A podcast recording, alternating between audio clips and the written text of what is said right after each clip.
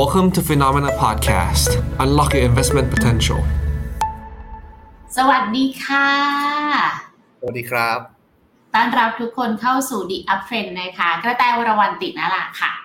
ครับผมแล้วก็นัทนันท์บางสมบูรณ์ครับ Head of Portfolio Specialist ของ Phenomena ครับแหมวันนี้มาเต็มยศเลยทีเดียว ปกติเราจะไม่ค่อยแนะนำกันแบบ เป็นทางการแบบนี้เนาะจะเปิดมาแบบสบายๆให้เห็นหน้าแต่เห็นหน้าคุณพีทกันไป แล้วก็เปิดโอกาสให้กับทุกๆคนได้ส่งคำถามกันเข้ามา อย่างที่ทางหน้าปกเขียนขึ้นมาเลยค่ะ ครับอันนี้จะถือว่าเป็นไลฟ์สุดท้ายเนาะของรายการ The Up Trend ในปีนี้ ก็เลยเดี๋ยวจะมาชวนทุกคน มาเคลียร์ปัญหากันว่า เออมันเกิดอะไรขึ้นบ้างอยากรู้เรื่องอะไรลงทุนแบบไหนก็สามารถส่งคำถามกันเข้ามาได้เลยนะคะ จะเป็นหนึ่งชั่วโมงที่มอบให้กับทุกๆคนเลยทีเดียว แต่ว่าระหว่างที่เราคำถามตอนนี้อยู่เดี๋ยวพาทุกคนมาแบบรีแคปรายการกันหน่อยแล้วกันทำรายการกันมาหลายปีแล้วนะคุณพีชจำได้ไหมว่าตัวเองทำมากี่ปีแล้วอะน่าจะร่วมร่วมโอ้สี่ปีได้แล้วครับผมสี่ปีได้ถือว่าถือว่าเร็วมากครับผมแต่ว่าน่าจะ กว่าสี่นะ คุณพีมีสี่กว่าใช่ใช่ครับอืมใช่ไหมเพราะว่าใช่ฮะแต่มาทำก็น่าจะเกิน น่าจะแบบสี่แล้วอะแล้วคุณพีทำมาก่อนครับอืมยังจำได้ไหมคะว่าตอนมาทำครั้งแรกเลยที่เกิดเป็นรายการ The Up Trend ขึ้นมาวัตถุประสงค์คืออะไรอะจริง ๆ ต้องบอกว่าเป็นรายการที่เกิดขึ้นจากอ่าทีม PS ของเราฮะ อ่าณตอนนั้นเองเนี่ยทีม PS กำลังเติบใหญ่ฮะขยายตัวแบบก้าวกระโดดฮะก่อนหน้านั้นก่อนหน้านั้นมีอยู่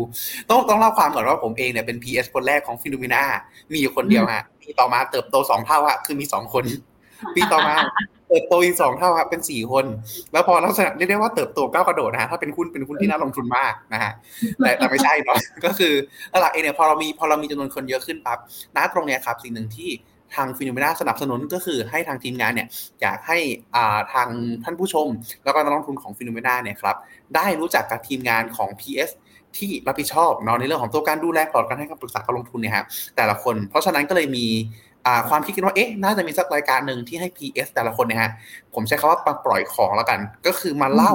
ในเรื่องของตัวความรู้ด้านการลงทุนที่ต้องบอกว่าณเวลานั้นฮะเป็นออกแนวแบบสี่คนสาม สามสไตล์ก็คือผมกับน้องอ้นเนี่ยจะมีความคล้ายกันแต่วิวแตกต่างกันบ้าง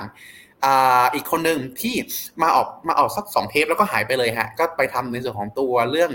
อรายการ c o n t a b l e แทนก็คือจานต้องฮะ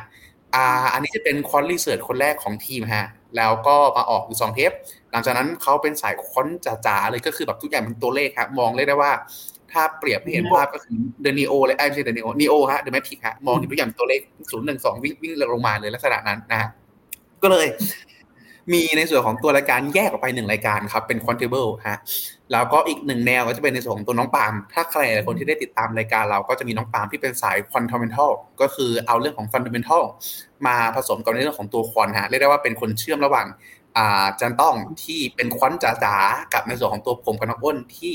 มาในเชิงอ่าแมคโครจ๋าๆลักษณะนี้ฮะตั้งใจที่จะอ่าให้ความรู้ในลักษณะของตัวแนวที่แตกต่างกันครับเราก็ต้องบอกว่าพอวันเวลาผ่านไปครับในส่วนของตัวเราเองได้สังเกตเห็นจุดหนึ่งว่า เอ๊ะ รายการไลฟ์ของ FINNOMENA ฮะคำถามเยอะมาก เยอะจนแบบพี่เจษพี่แบงค์ตอบไม่ทันเนาะพอตอบไม่ทันปุ๊บเราก็เลยค่อยๆทยอยเปลี่ยน concept ฮะเปลี่ยน concept มาเป็นลักษณะของตัวการตอบคำถามเพิ่มเติมมากขึ้นครับ แล้วก็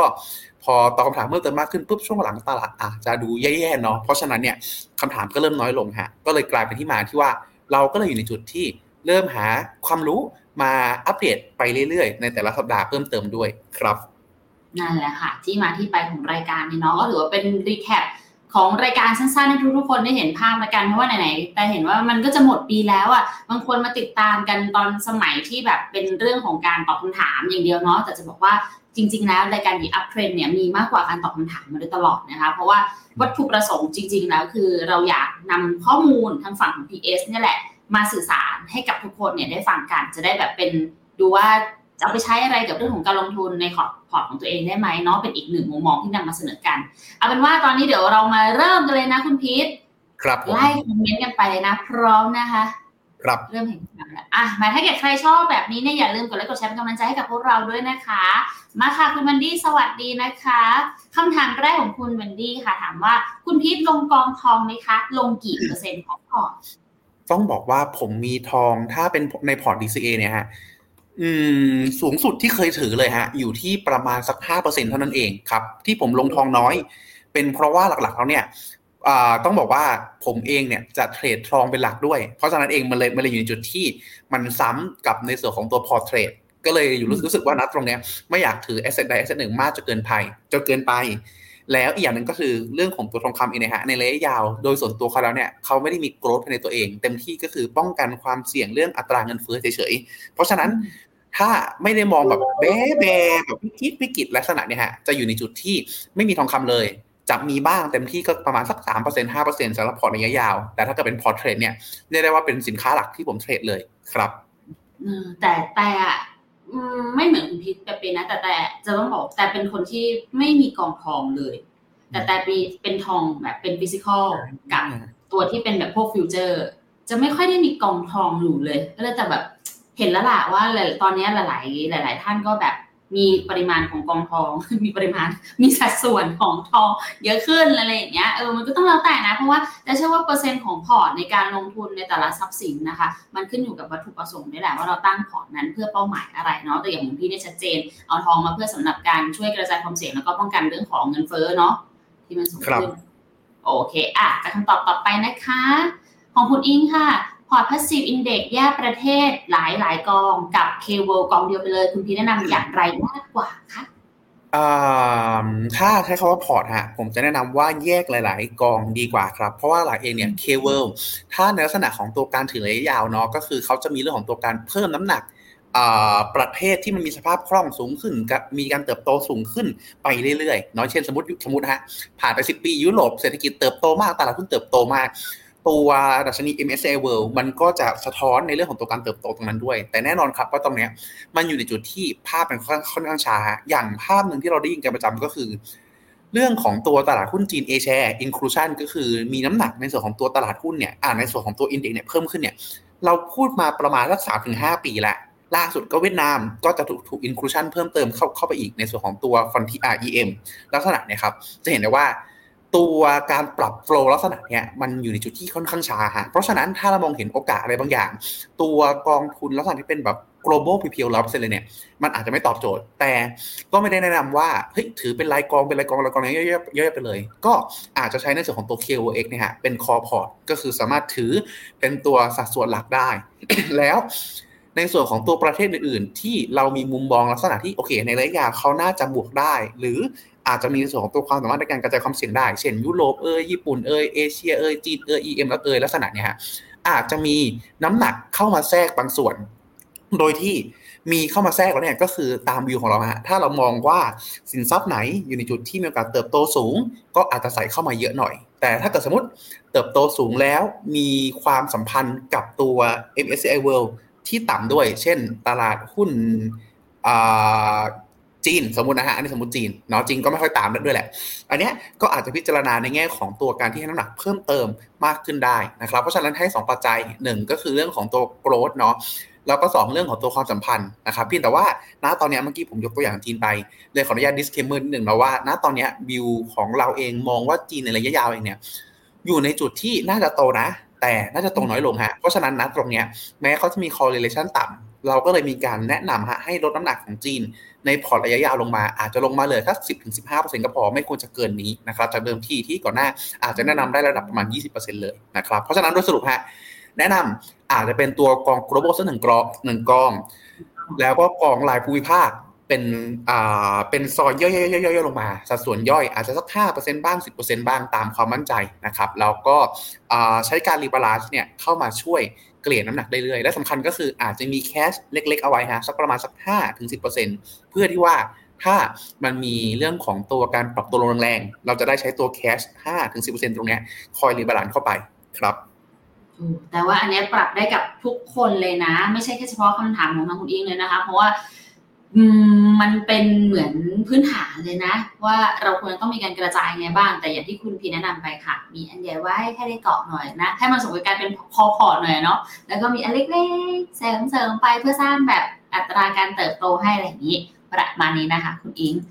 ท่านต่อมาค่ะ ของคุณรณพกเนาะถ้าอ่านผิดขออภัยนะคะ กองทุน TESG คุณพีทตั้งแต่ที่ที่แล้วเราติดกันไว้นะ หุ้นไทยแบบ Active หรือ Passive ดีครับ มีกองไหนน่าจะแนะนำไหม แล้วแบบลงตามดัชนี ESG กับแบบตามดัชนี ESG เฉพาะหุ้นตัวใหญ่แบบไหนดีกว่ากัน จริง ๆ ต้องบอกว่าถ้าพอร์ตของเรานะตอนนี้เลยฮะพอร์ตของ Finnomena เรามีให้เลือกทั้ง ผมใช้คำว่าสี่แบบเนาะหนึ่งก็คือเป็น Active อีกกองหนึ่งเป็น passive อีกกองนึงเป็นผสม อีกนอง อีกกองนึงเป็นตราสารหนี้ แต่อันเนี้ยให้เลือกระหว่าง active กับ passive จริงๆต้องบอกว่า Finnomena เอเราเนี่ยจะอยู่ในค่ายของกอง active มากกว่าเนาะ เพราะว่าอะไร เพราะหนึ่ง ถ้าเราดูผลประกอบของตลาดหุ้นไทยครับ อยู่ในจุดที่ต้องบอกว่าไม่โสภาสักเท่าไหร่เนาะ ถ้าเราย้อนหลังไป 3 ปีเจ็ดปีสิบปีแต่ในส่วนของตัวอินเด็กเนี่ยเรียกได้ว่าเป็นปริมน้ำหรืออยู่ในจุดที่ขาดทุนจะด้วยซ้ำถ้านับถึงปัจจุบันวันนี้นะครับอะคำว่าที่ปริมปริมน้ำหลายคนอาจจะสงสัย ปิมปิมน้ำที่ผมพูดถึงนั้นตรงนี้หมายถึงว่าถ้าเรานับรวมปันผลเข้าไปด้วยนะครับ เพราะถ้าดูอินเด็กเฉยๆมันติดลบแน่ๆนะครับเพราะฉะนั้นเนี่ยฮะเราเลยแนะนำในเชิงของตัวกองแอคทีฟก็คือ แม้ในช่วงที่ตลาดเองไม่เป็นใจ performance ไม่ดีเลย แต่ถ้าเกิด fund manager ทำได้ดีมากพอฮะณตรงนี้เขาจะสร้าง performance เป็นบวกได้ เราก็เลยยังคงอยู่ในค่ายของตัว active มากกว่า ซึ่งถามว่าจริง ๆ แล้วมันมีกองที่ทำได้อย่างนั้นไหมก็ต้องบอกว่า ภาพรวมเนี่ยมันมีฮะแต่อาจจะต้องเลือกนิดหนึ่งเนาะถ้าอย่างเป็นกองของกองทั่วไปก่อนเลย ตัวหุ้นทั่วทั่วไป เราก็จะแนะนำในส่วนตัว TSF เกรด A ขีด A เนาะที่กองเคยทำ new high ไปแล้ว ในช่วงก่อนหน้านี้ที่ตลาดหุ้นไทยยังไม่ทำ new high ด้วย แต่หนึ่งปีกว่าที่ผ่านมา underperform ฮะต้องบอก underperform เนาะแต่ก็แต่ก็ที่พูดถึงก็คือเป็นเรื่องปกติฮะว่า fund manager มีทั้งช่วงดีแล้วก็ช่วงแย่ แต่แต่ที่เขาทำมาได้ก็คือช่วงดีเนี่ยมันเยอะกว่าช่วงแย่เนาะแม้ตรงเนี้ย ก็เลยอยู่ในจุดที่ยังคงแนะนำอยู่นะครับ หรือถ้าเป็นกองขนาดกลางขนาดเล็กก็จะเป็น ASP SME ที่ตลาดหุ้นไทยเดินหน้าทำ new lowเนาะแต่เขาก็ยังแต่อ่าก็ยังอยู่ในโซนบนบนของตัว NAV เขาได้ ก็คือไม่ได้ห่างจากสูงสูงของเขาสักเท่าไหร่นะครับคราวนี้มาสู่กองตัว TSG กันบ้าง ก็ต้องบอกว่านะตรงนี้ฮะถ้าเป็นในส่วนของตัวกองที่เราเลือกถ้าเป็นกองแอคทีฟฮะก็จะเป็นในส่วนของตัวเคแทมเกือบไปเคแทมเกือบผิดกองอะเคแทม อะไรนะครับผมเจ็ดสิบสามสิบเหรอคะหรือตัวไหน อ่า เป็นตัว KTM Active เลยครับผมก็ต้องบอกว่าตัว KTM Active นะตรงนี้ฮะคอนเซ็ปต์ก็คือเป็นในเรื่องของตัว High Conviction ครับ เป็นตัว High Conviction ครับ แล้วก็ที่เราเข้าเอาเข้ามาดูด้วยก็คือเราดูในเชิงของตัว fund manager ด้วย เพราะว่าเรามองว่าการเลือกหุ้นลักษณะนะฮะลักษณะเนี่ยครับ fund manager มีผลมากในการที่จะชนะตลาดได้เราก็เลยไปดูฮะในส่วนของตัวกองทุนที่มีคอนเซ็ปต์ใกล้เคียงกัน ก็คืออย่างในส่วนของตัวกองทุน CG ที่ก่อนหน้านี้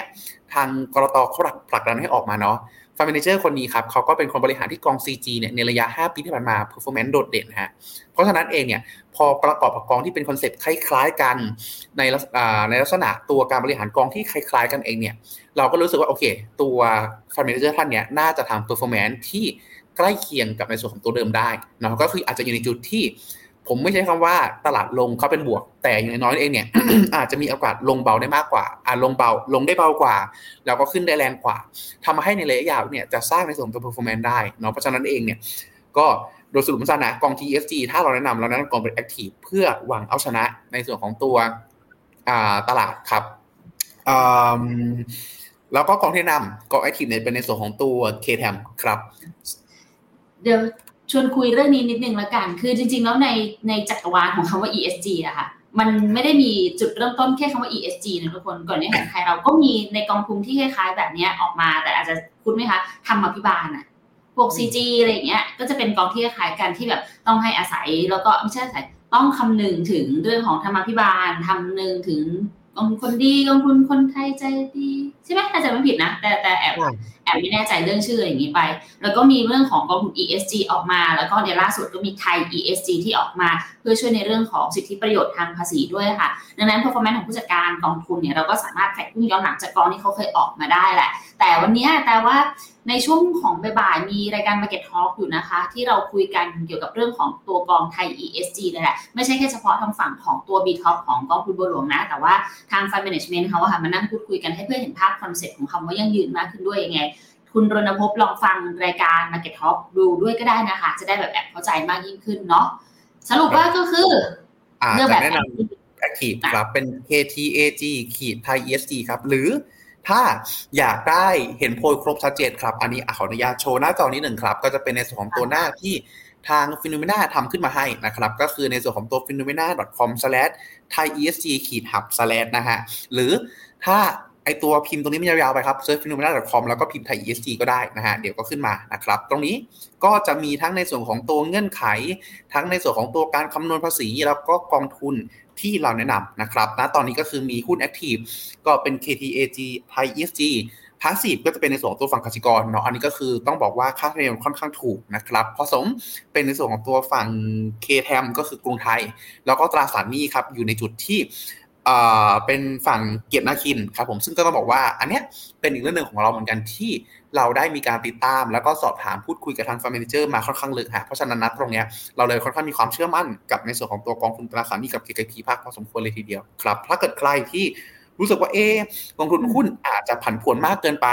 ตัวการลงทุนใน KKP GB Thai ESG ก็น่าสนใจแต่เหนืออื่นนะครับ ต้อง disclaimer ก่อนว่ากองทุนนี้ duration เฉลี่ย 9 ปี เพราะฉะนั้นครับความผันผวนถือว่าแรงพอสมควรคือต้องบอกว่า ผันผวนน้อยกว่าเมื่อเทียบกับหุ้น แต่ถ้าเทียบกับกองทุนตราสารหนี้แบบอกองทุนตลาดเงินทั่วๆไปเองเนี่ยจะถือว่าผันผวนแรงกว่ามาก ถ้าเห็นภาพชัดฮะก็คือ ถ้าเป็นการขึ้นดอกเบี้ยหนึ่งเปอร์เซ็นกองทุนที่เป็นตลาดเงินทั่วไป อาจจะติดลบแค่สักศูนย์จุดหนึ่งเปอร์เซ็นต์ศูนย์จุดสองเปอร์เซ็นต์อะไรประมาณนี้ แต่ถ้าสมมติขึ้นหนึ่งเปอร์เซ็นต์กองทุนนี้ติดลบได้ประมาณสักแปดถึงเก้าเปอร์เซ็นต์เนาะอันนี้คือผมใช้คำว่าเป็นสเกลใหญ่ๆ แล้วก็ให้เห็นความแตกต่างชัดเจนเนาะแต่ไม่ได้บอกว่าเขาติดลบแปดเก้าเปอร์เซ็นต์นะฮะก็คือชี้เห็นเฉยว่ามันมีความผันผวนเนาะแต่ถ้าเทียบกับตัวหุ้น หุ้นก็อาจจะติดลบได้ยี่สิบเปอร์เซ็นต์สามสิบเปอร์เซ็นต์ก็คือมันยังอยู่ในจุดที่ผันผวนน้อยกว่านะครับ เพราะฉะนั้นโดยสรุปครับสี่กองนี้สามารถเลือกได้เลยครับผมจะเลือกแบบไหนปรึกษาที่ปรึกษาของแต่ละท่านได้นะคะโอเควิวันนี้ให้เกียรติกับการแต่งหน้าวันนี้มีไปงานข้างนอกมาด้วยค่ะ แล้วก็วันนี้ให้เกียรติคุณพีด้วยเลยแต่งเต็มมานิดนึงโหขยายปุ๊บรู้เลยว่าไม่สวยนะ เคออลงโอเค สวัสดีค่ะ ส่วนคุณอาติรัตน์นะคะแต่อันผิดขออภัยนะคะคำถามต่อไปค่ะของคุณอรวิทย์ค่ะ S&P 500 หน้า DCA ไหมครับหน้า DCA หน้า DCA ครับ ต้องบอกว่าเป็นสหรัฐยังคงเป็นประเทศที่ผมใช้คำว่าเป็นเบอร์หนึ่งในเรื่องของตัวโลกการลงทุนละกันเนาะทั้งในเรื่องของตัวโกรดถ้าเราไปดูในอดีตที่ผ่านมาเขาโกรดแบบสม่ำเสมอโกรดแบบที่แบบเรียกได้ว่าเจอวิกฤตอะไรก็สามารถเอาตัวรอดผ่านมาได้ แม้ แม้ว่าถ้าเกิดใครก็ตามที่เป็นสายที่ไม่ชอบอเมริกาเนี่ย ก็จะอยู่ในจุดที่เอเอาตัวรอดมาแบบผลักผลักปัญหาไปหรือเปล่าเอ๊ะภูเขานี่นั่นนี่นู่นหรือเปล่าแต่ผลสุดท้ายต้องบอกว่า ก็ยังไม่มีใครสามารถเข้ามาแทนที่เขาได้ฮะเพราะฉะนั้น S&P 500 สหรัฐเองยังคงเป็นอะไรที่น่า DCA ลงทุนในระยะยาวครับ เพียงแต่ว่าสำคัญเลยก็คือไม่ใช่ DCA S&P S&P 500 กองเดียวฮะ ต้องกระจายความเสี่ยงไปด้วย อาจจะสมมติถ้าชอบอเมริกามากอาจจะมีสหรัฐเป็นคอพอร์ต 30%แล้วก็จะมีหุ้นทั่วโลกน้อยลงมาหน่อยอาจจะ10-20%อาจจะเป็นในส่วนของตัวน้ำหนักประเทศอื่นเข้าคู่กันไปด้วยก็ได้นะครับ เพราะฉะนั้นโดยสรุปฮะ DCA ได้ในระยะยาว แต่ต้องกระจายความเสี่ยงด้วยครับ โอเคค่ะ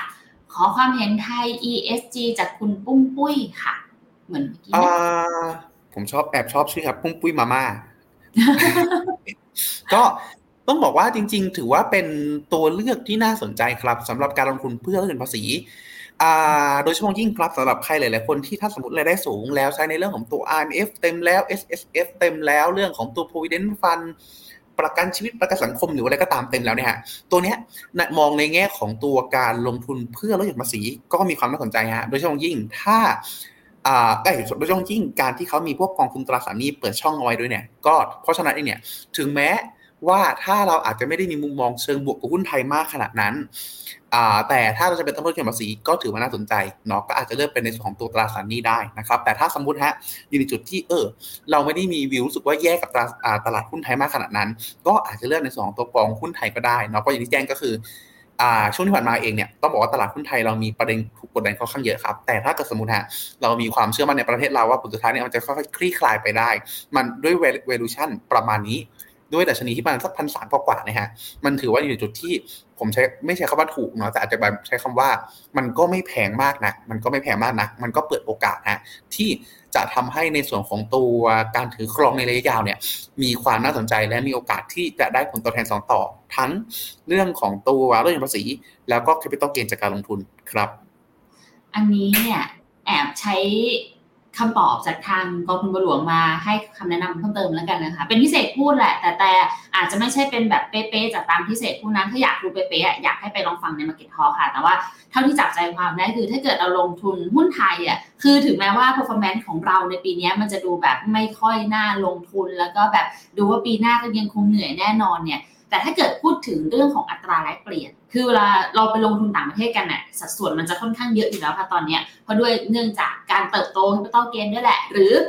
ด้วยปริมาณสัดส่วนของเราเองด้วยแหละที่มันเพิ่มขึ้นมานะคะ ตามความสนใจที่เราเริ่มเห็นในตลาดอื่นๆมากยิ่งขึ้นเนี่ยแต่ถ้าเกิดมองถึงเรื่องของอัตราแลกเปลี่ยนค่ะ ในเมืองไทยเวลาลงทุนหุ้นไทยเราจะไม่เจอกับค่าความผันผวนตรงนี้ ไม่ต้องแบกรับเรื่องของอัตราต้นทุนในการอัตราแลกเปลี่ยนที่มันสูงมากอะไรเงี้ยค่ะดังนั้นการมีสัดส่วนหุ้นไทยเนี่ยมันก็ยังถือว่าเป็นอะไรที่น่าสนใจ แล้วพอเขาออกเป็นตัวกองทุนไทย ESG มาค่ะ มันก็จะเหมาะกับผู้ลงทุนที่อยากจะลงทุนในระยะยาวแล้วที่หรือว่า 8 ปีเนาะแล้วก็อยู่กับการลงทุนนะสัก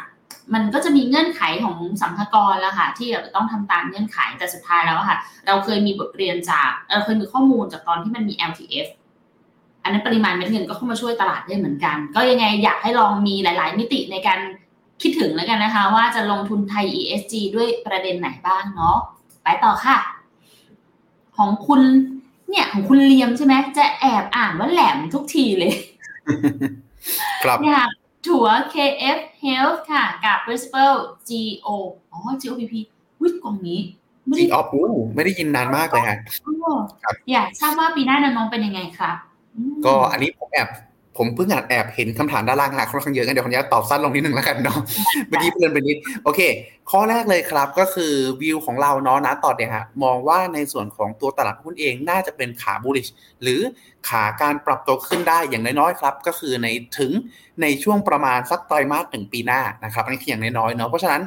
ถ้าจะถัวช่วงเวลานี้เพื่อต้องการให้หลุดเองนะฮะถือว่ามีความน่าสนใจทั้ง 2 กองทุนนะครับ แต่หลังจากนั้นครับเมื่อเข้าสู่ในช่วงของตัวไตรมาสที่ปลายปลายไตรมาสที่2เนี่ยตลาดอาจจะเริ่มเจอในส่วนของตัวความผันผวนได้ ก็เพราะฉะนั้นฮะหน้าตรงเนี้ยอาจจะใช้วิวตรงนี้ในการประกอบละกัน โดยสรุปสั้นๆฮะก็คือสามารถถ้าเกิดว่าติดลบอยู่ไม่เยอะ ถัวจังหวะนี้อาจจะฟื้นคืนสู่กำไรได้นะครับ ถ้าอยากฟีลฟังวิวเต็มๆเข้มๆ เดี๋ยวพรุ่งนี้ฮะทางพี่เจษพี่แบงค์พี่หยงน่าจะมาเล่าในส่วนของตัว outlook FINNOMENA 2024 ฮะ ในไลฟ์หนึ่งทุ่มนะครับว้าอันนี้น่าติดตามมาตั้งแต่แบบยังไม่สิ้นปีแบบนี้จะได้แบบปรับกันได้ทันเนาะสวัสดีนะคะคุณพระธรค่ะคุณมิมมิมค่ะ สอบถาม AFMOAT กำไร 7%ขายหรือถือต่อดีคะยังไม่ขายอีกเหรอ คุณมิมมิม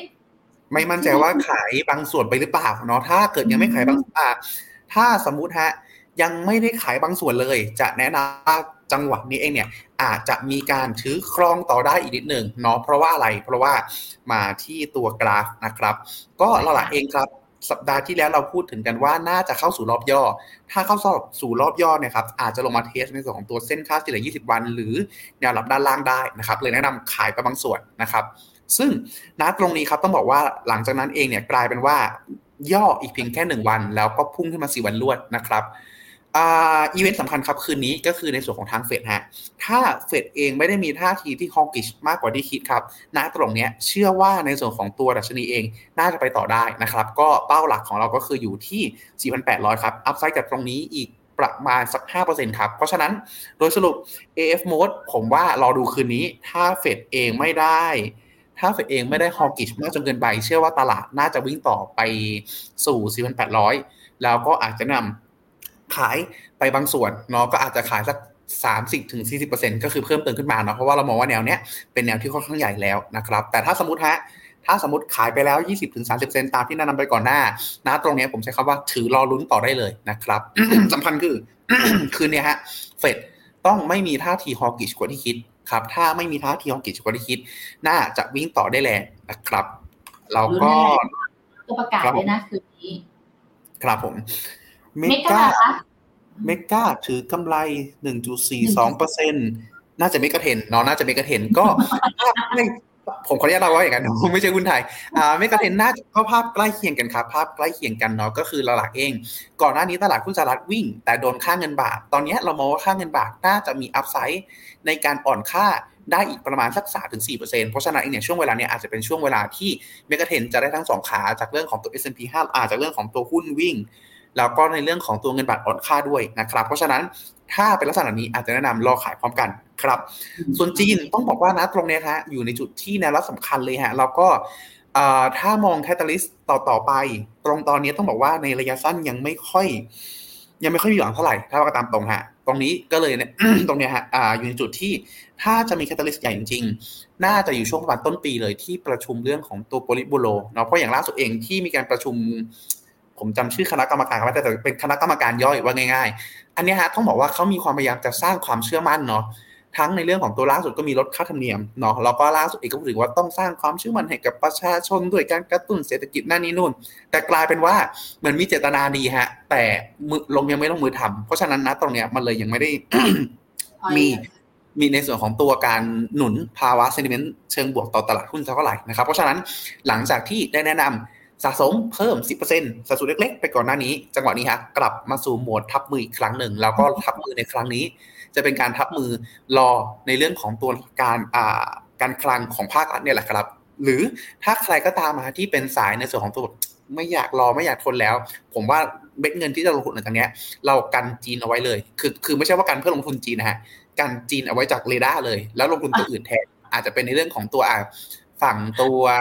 อย่างตอนนี้เรามีมุมมองเชิงบวกเรื่องของตัวหุ้นสหรัฐเนาะก็อาจจะดูหุ้นสหรัฐ หรือถ้ามองในระยะคล้ายๆกันก็อาจจะมองในฝั่งเวียดนาม หรือในฝั่งอินเดียแทนเนาะ จนกว่าจนกว่าผลสุดท้ายเนี่ยจะเห็นในส่วนของตัวทางการจีน เจตนาดีแล้วมีการลงมือทำอย่างชัดเจนด้วย แล้วค่อยกลับมามองเขาอีกครั้งหนึ่งครับ จะบอกว่าหน้าตาพอร์ตของคุณวีวิมเนี่ยมีความคล้ายคลึงกับแต่เหมือนกันนะ แต่จะบอกว่าตอนแรกที่คุณพีทแนะนำว่า ให้ทับมือไว้ก่อนเนี่ย คิดในใจตอนบอกว่า AFMOAT ให้ทยอยขายได้ทำกำไรไม่กล้าก็ทยอยขายได้เหมือนกันอะไรเงี้ยกำลังคิดว่าแล้วเงินที่ได้ออกมาจะไป reinvest ในไหน จะไปลงในจีนดีไหมหยุดค่ะ ครับคุณดาวฝันไปเลยค่ะ โอเคค่ะ คุณวันนี้น่ารักมากเลยบอกว่าจำได้ตอนสามคน คุณพีทน้องโอ้น แล้วคุณกระแตใช่ใช่มีเวอร์ชันเราสามคนกันด้วยนะ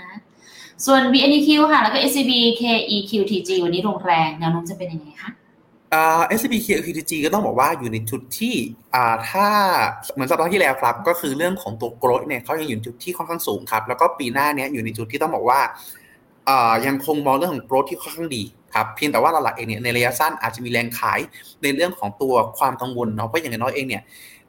เกาหลีใต้เป็นอีกประเทศหนึ่งครับที่เม็ดเงินลงทุนต่างประเทศเนี่ยค่อนข้างมีเอฟเฟกแล้วก็หลักๆเองเนี่ยคืนนี้ฮะมีเฟดเพราะฉะนั้นจะมีการปรับตัวลงบ้างถือว่าถือว่าไม่น่าแปลกใจเนาะในส่วนของตัวทาง FINNOMENA ยังอยู่ในจุดที่มองว่าเกาหลีใต้ ถือว่าถูกแล้วก็มี growth ลงไปถึงถ้าเรามองอีกธีมหนึ่งก็คือเรื่องของตัว AI ฮะณตรงนี้จะมีหลายๆเจ้าเริ่มออกมามองแล้วว่าผลสุดท้ายเนี่ย ทางเกาหลีใต้หลาย ๆ บริษัทของเขาอย่างซัมซุงเอ่อ SK Hynix ไม่ใช่ Samsung Hynix Samsung SD แล้ว Samsung SD แล้วก็ SK Hynix ฮะจะได้รับผลเชิงบวกจากเรื่องของตัวกระแส AI ที่ปีหน้าเองเนี่ยมันอาจจะเพลาๆลงเนาะแต่ผลสุดท้ายเนี่ยเรื่องของตัวชิปเซตเองเนี่ยน่าจะเป็นอีกหนึ่งตัวจากคนสำคัญ แล้วก็หนุนในส่วนของตัว e a r n i n g ของตัวฝั่งเกาหลีใต้ เพราะฉะนั้นฮะจังหวะนี้ถือว่ายังคงแนะนำทยอยสะสมได้นะครับ ส่วนเวียดนามอัปเดตล่าสุดละกันผมว่า อาจจะยังไม่ได้อัปเดตให้ครับ ก็คือหนึ่งในอีเวนต์หลักฮะที่ผมพูดถึงว่าเป็นหนึ่ง trigger ที่แนะนำว่าเอ๊ะรอดูตัวนี้ก่อนแล้วค่อยสะสมเพิ่ม ก็คือเรื่องของตัวการเปิดการปิดบัญชีของนักลงทุนรายย่อยครับ เดือนก่อนหน้าเขาอัปเดตมาติดลบไป5้าแสนบัญชี ก็คือเจอเรื่องที่ว่าทางการเร่งให้ปิดบัญชี เดือนที่แล้วครับ เดือนพฤศจิกาถูกนักลงทุนรายย่อยปิดบัญชีไปอีกประมาณสัก1นึ่งแสนเก้าหมื่นบัญชี ก็เรียกได้ว่าติดลบ 2 เดือนต่อเนื่องเนาะตรงเนี้ย หลักๆเองผมว่าถ้ามองในแง่ร้ายก็คือสุดท้ายแล้วนักลงทุนรายย่อยถอดใจจากตลาด แต่ถ้ามองในแง่กลางๆเนี่ยต้องบอกว่าอยู่ในจุดที่ภาพยังไม่ชัดเจนฮะเพราะว่าผลสุดท้ายแล้วเนี่ยการที่รัฐบาลไล่ไม่ใช่ไล่เรียกร้องบอกให้นักลงทุนปิดบัญชีหุ้นที่มีมากกว่าหนึ่งบัญชีเนี่ยนึกถึงสภาพเราฮะถ้าทางการส่งจดหมายว่าวันนี้ เราอาจจะแบบใจเย็นฮะรออีกสักสองอาทิตย์สามอาทิตย์คอยเดินเรื่องปิดนั่นนี่นึกอะไรอย่างนี้ก็ได้ครับเพราะฉะนั้นเองเนี่ยมันอยู่ในจุดที่ ภาพยังไม่ชัดเจนว่าผลสุดท้ายแล้วเนี่ยนักลงทุนนักลงทุนรายย่อยถอดใจจริง ๆ หรือเปล่า หรือมันเป็นแค่ผลจากความแหลกของการดำเนินการเท่านั้นครับ ก็ทำให้หลักๆนะตรงนี้อยู่ในจุดที่ถ้าเกิดจะเอาความชัวร์ก็ถ้าระยะยาวยังคงชอบ แต่ถ้าเอาความชัวร์แนะนำฮะรอให้จบในช่วงของประมาณการรายงานตัวเลขปลายปีนี้ก่อน ก็คืออาจจะเป็นช่วงมกราปีหน้าเลย ถ้าตัวเลขกลับมาเป็นบวกได้ก็คือประมาณ 3 เดือนฮะหลังจาก implement ใช้ตัวนโยบายปิดบัญชีของทางการเนี่ย สามเดือนแล้ว ถ้ามันยังไม่หยุดปิดบัญชีกันอีกเนี่ยผมว่าเริ่มมีความแปลกๆแหละครับเพราะฉะนั้นเองเนี่ยก็เลยแนะนำฮะระยะยาวตอนนี้ยังมองบวกแต่ระยะสั้น ถ้ารอทิกเกอร์การสะสม เวียดนามอาจจะรอช่วงเขารายงานตัวเลขเขารายงานรายงานตัวเลขตัวนี้ประมาณวันที่สิบวันที่สิบวันที่สิบของเดือนฮะเพราะฉะนั้นสิบมกราเจอกันอีกรอบหนึ่งของเวียดนามครับ โอเค เวียดนามเราก่อนดูดูตัวการประกาศออกมาสิบมกราคม ส่วนทางฝั่งของเกาหลีระยะยาวลงทุนได้หรือว่าระยะสั้นคงแบบอ๋อเกาหลีระยะยาวไม่ไม่ไม่ค่อยโอเคเนาะแต่ว่าระยะสั้นระยะสั้นเรายังชอบอยู่จากความถูกแล้วก็โกรธสูงครับเป็นภาพเป็นภาพที่กลับกันเป็นภาพที่กลับกันขออภัยด้วยค่ะส่วนนี้บอกว่าของคุณวันชนาใช่ไหม ถ้าอ่านผิดขออภัยนะคะ ได้เงินมาก้อนหนึ่งตอนนี้สนใจ B Innotech กับ KG Tech อยู่ จะใส่ก้อนเดียวเลยหรือถอยหรือทยอย DCA ดีครับ ถ้าผมว่าอันนี้ตอบแบบเป๊ะหนึ่งร้อยเปอร์เซ็นไม่ได้เนาะอาจจะต้องดูเป้าหมายครับ ว่าเป้าหมายเนี่ยเป็นเป้าหมายระยะยาวหรือเปล่า ถ้าเป็นเป้าหมายระยะยาวจะแนะนำ DCA เนาะ ที่ผมเน้นเรื่องเป้าหมายระยะยาวเพราะว่า DCA มันเห็นเห็นผลช้า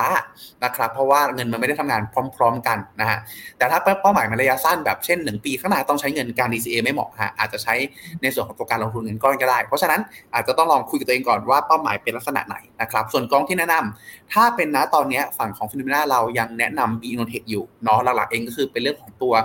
past performance ที่ค่อนข้างโดดเด่น แล้วก็ในเรื่องของตัว สไตล์การลงทุนที่ต้องบอกว่าเขาหนักไปทางหุ้นใหญ่อยู่ค่อนข้างเยอะ แล้วก็ความแอคทีฟก็คือปรับพอร์ตการลงทุนได้ค่อนข้างดี ในช่วงเวลาที่วิกฤตก็บริหารดาวได้ค่อนข้างดีครับ เพราะฉะนั้นถ้าตอบตรงนี้แนะนำคุยกับตัวเองก่อนว่าระยะสั้นระยะยาว ข้อ 2 ถ้ากองที่แนะนำเป็น B Innotech ครับ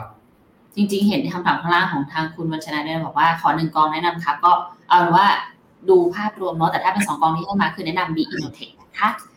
ส่วนของคุณกุ๊กไก่น่ารักมากเลยคุณพีทบอกว่าโหนรถไฟฟ้าอยู่เลย สายสีอะไรคะใช่อ๋อฉากหลังคุณพีทเปลี่ยนไปวันนี้เขาชอบสถานที่เนาะครับผมเดี๋ยวนะ อันนี้บอกว่าต้องแต่งทุกครั้งที่หุ้นตกเพื่อเป็นกำลังใจหรือว่าแต่งหุ้นแล้วหุ้นตก เอางี้ก็แต่เป็นกำลังใจฮะ อย่างน้อยเห็นแบบเห็นหน้าคุณกระแตจะได้ชื่นใจนะฮะทุกคนปากแดงบางคนก็แบบว่า เออหุ้นตกเลยนะ มาค่ะ ถ้าจะลงทุนระยะยาวสองสามปีค่ะ ตอนนี้ออกจีนแล้วลงเทคดีไหมครับ ของคุณพีเคค่ะ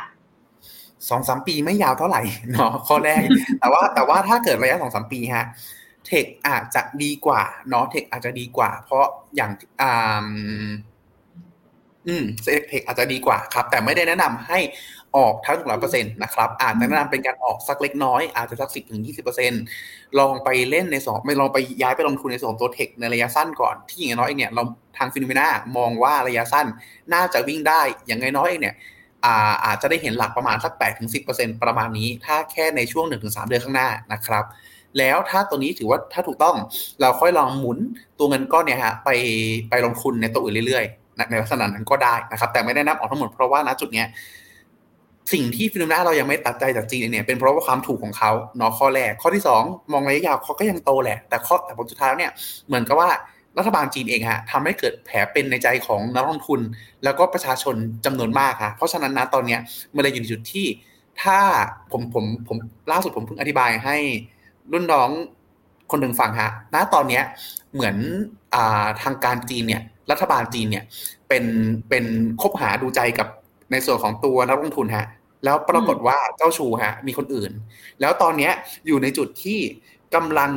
ง้ออยู่ แต่ง้อแบบกักกักง้อแบบกักกักอะ ง้อแบบกักกักคือแบบ เหมือนเหมือนจะเหมือนจะซื้อดอกไม้ แต่ก็ไม่เต็มที่จะมาหาก็ไม่แล้วก็แบบแล้วแต่เธอนะอะไรอย่างเงี้ยผลสุดท้ายแล้วเนี่ยมันเลยอยู่ในจุดที่ประชาชน แล้วก็นักลงทุนทั้งหลายเนี่ยยังไม่เชื่อใจฮะจนกว่าผลสุดท้ายเนี่ยเขาจะแสดงความจริงใจ พร้อมการกระทำจริง ๆออกมา ตลาดหุ้นจีนถึงจะกลับมาฟื้นตัวได้ เพราะฉะนั้นโดยสรุปฮะ สิบถึงยี่สิบเปอร์เซ็นผมว่าย้ายออกมาได้นะครับ แล้วความถูกแล้วก็รอในเรื่องของตัวท่าทีของรัฐบาลจีนที่เปลี่ยนไปแบบสามร้อยหกสิบองศาเรื่องเจ้าชู้และจังหวะนั้นฮะ ค่อยกลับเข้ามาลงทุนหรือกลับเข้ามาดูอีกครั้งหนึ่งครับ ชัดเจนค่ะ ไม่ขยายความนะ อันนี้ไปต่อค่ะกองทุนตราสารหนี้ค่ะ ซื้อพวกนี้ดีไหมคะขอชื่อกองด้วยจะพอตอนนี้ถ้าพักเงินถ้าพักเงินตอนนี้ของเรามีมีแนะนำเป็นกองทุนพักเงิน สาม step ฮะ ลืม step พัก step สั้นสุดหนึ่งถึงสามเดือนนั่นเป็น KKP MP นะครับ step สามถึงหกเดือน KKP plus หกถึงสิบสองเดือน KKP S Plus นะครับแนะนำประมาณนี้ฮะสามกองนี้ตามสเต็ปหนึ่งถึงสามสามถึงหกหกถึงสิบสองไม่ควรลงทุนแบบ KKP S Plus เพียงแค่หนึ่งถึงสามเดือน เพราะว่า เขาบวกได้ดีกว่าจริง แต่เขาก็มีความผันผวนที่แรงกว่านะครับ เพราะฉะนั้นเลือกให้เหมาะกับในส่วนของตัวสภาพคล่องเดือต้องการด้วยนะครับ หรือหรือหรือถ้าใครหลายๆคนที่เป็นสายแบบอชอบตัวเล็กนิ่งๆ ชอบตัวเล็กนิ่งๆ แล้วก็ไม่ได้ต้องการสภาพคล่องระหว่างทาง ตัว term fund ตอนนี้ FINNOMENA เราก็ขายแล้วนะครับถ้าใน pipeline ตอนนี้เราจะมีกองที่เป็น AI ก็คือลงทุนขั้นต่ำห้าแสนบาทนะฮะ ได้อยู่ที่ประมาณสัก 2.6 ก็มีนะครับ อาจจะลองติดต่อเข้ามาดูทางในส่วนของตัวผู้ดูแล หรือทาง call center ของ FINNOMENA ได้นะครับ เพราะฉะนั้นโดยสรุปฮะหนึ่งถึงสามเดือน KKPMP สามถึงหกเดือน KKP plus หกถึงสิบสองเดือน KKPS plus ถ้าฟิกเงินไว้ได้ ลองดูเทอมฟันของเราก็ได้นะครับนั่นแหละค่ะ ไปต่อค่ะ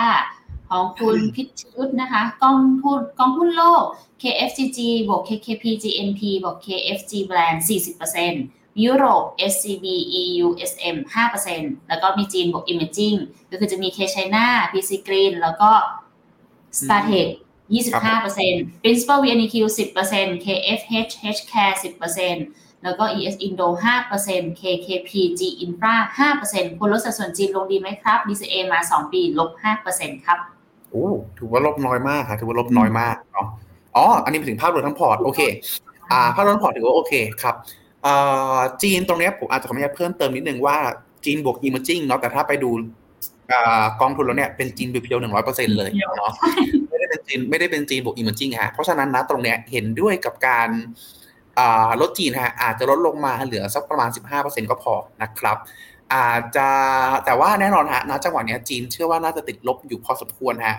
อาจจะใช้วิธีการลดการ DCA แทนครับผมก็คือยัง DCA อยู่นะแต่ DCA น้อยลงจากปัจจุบัน 25 อาจจะ DCA เหลือแค่ประมาณสัก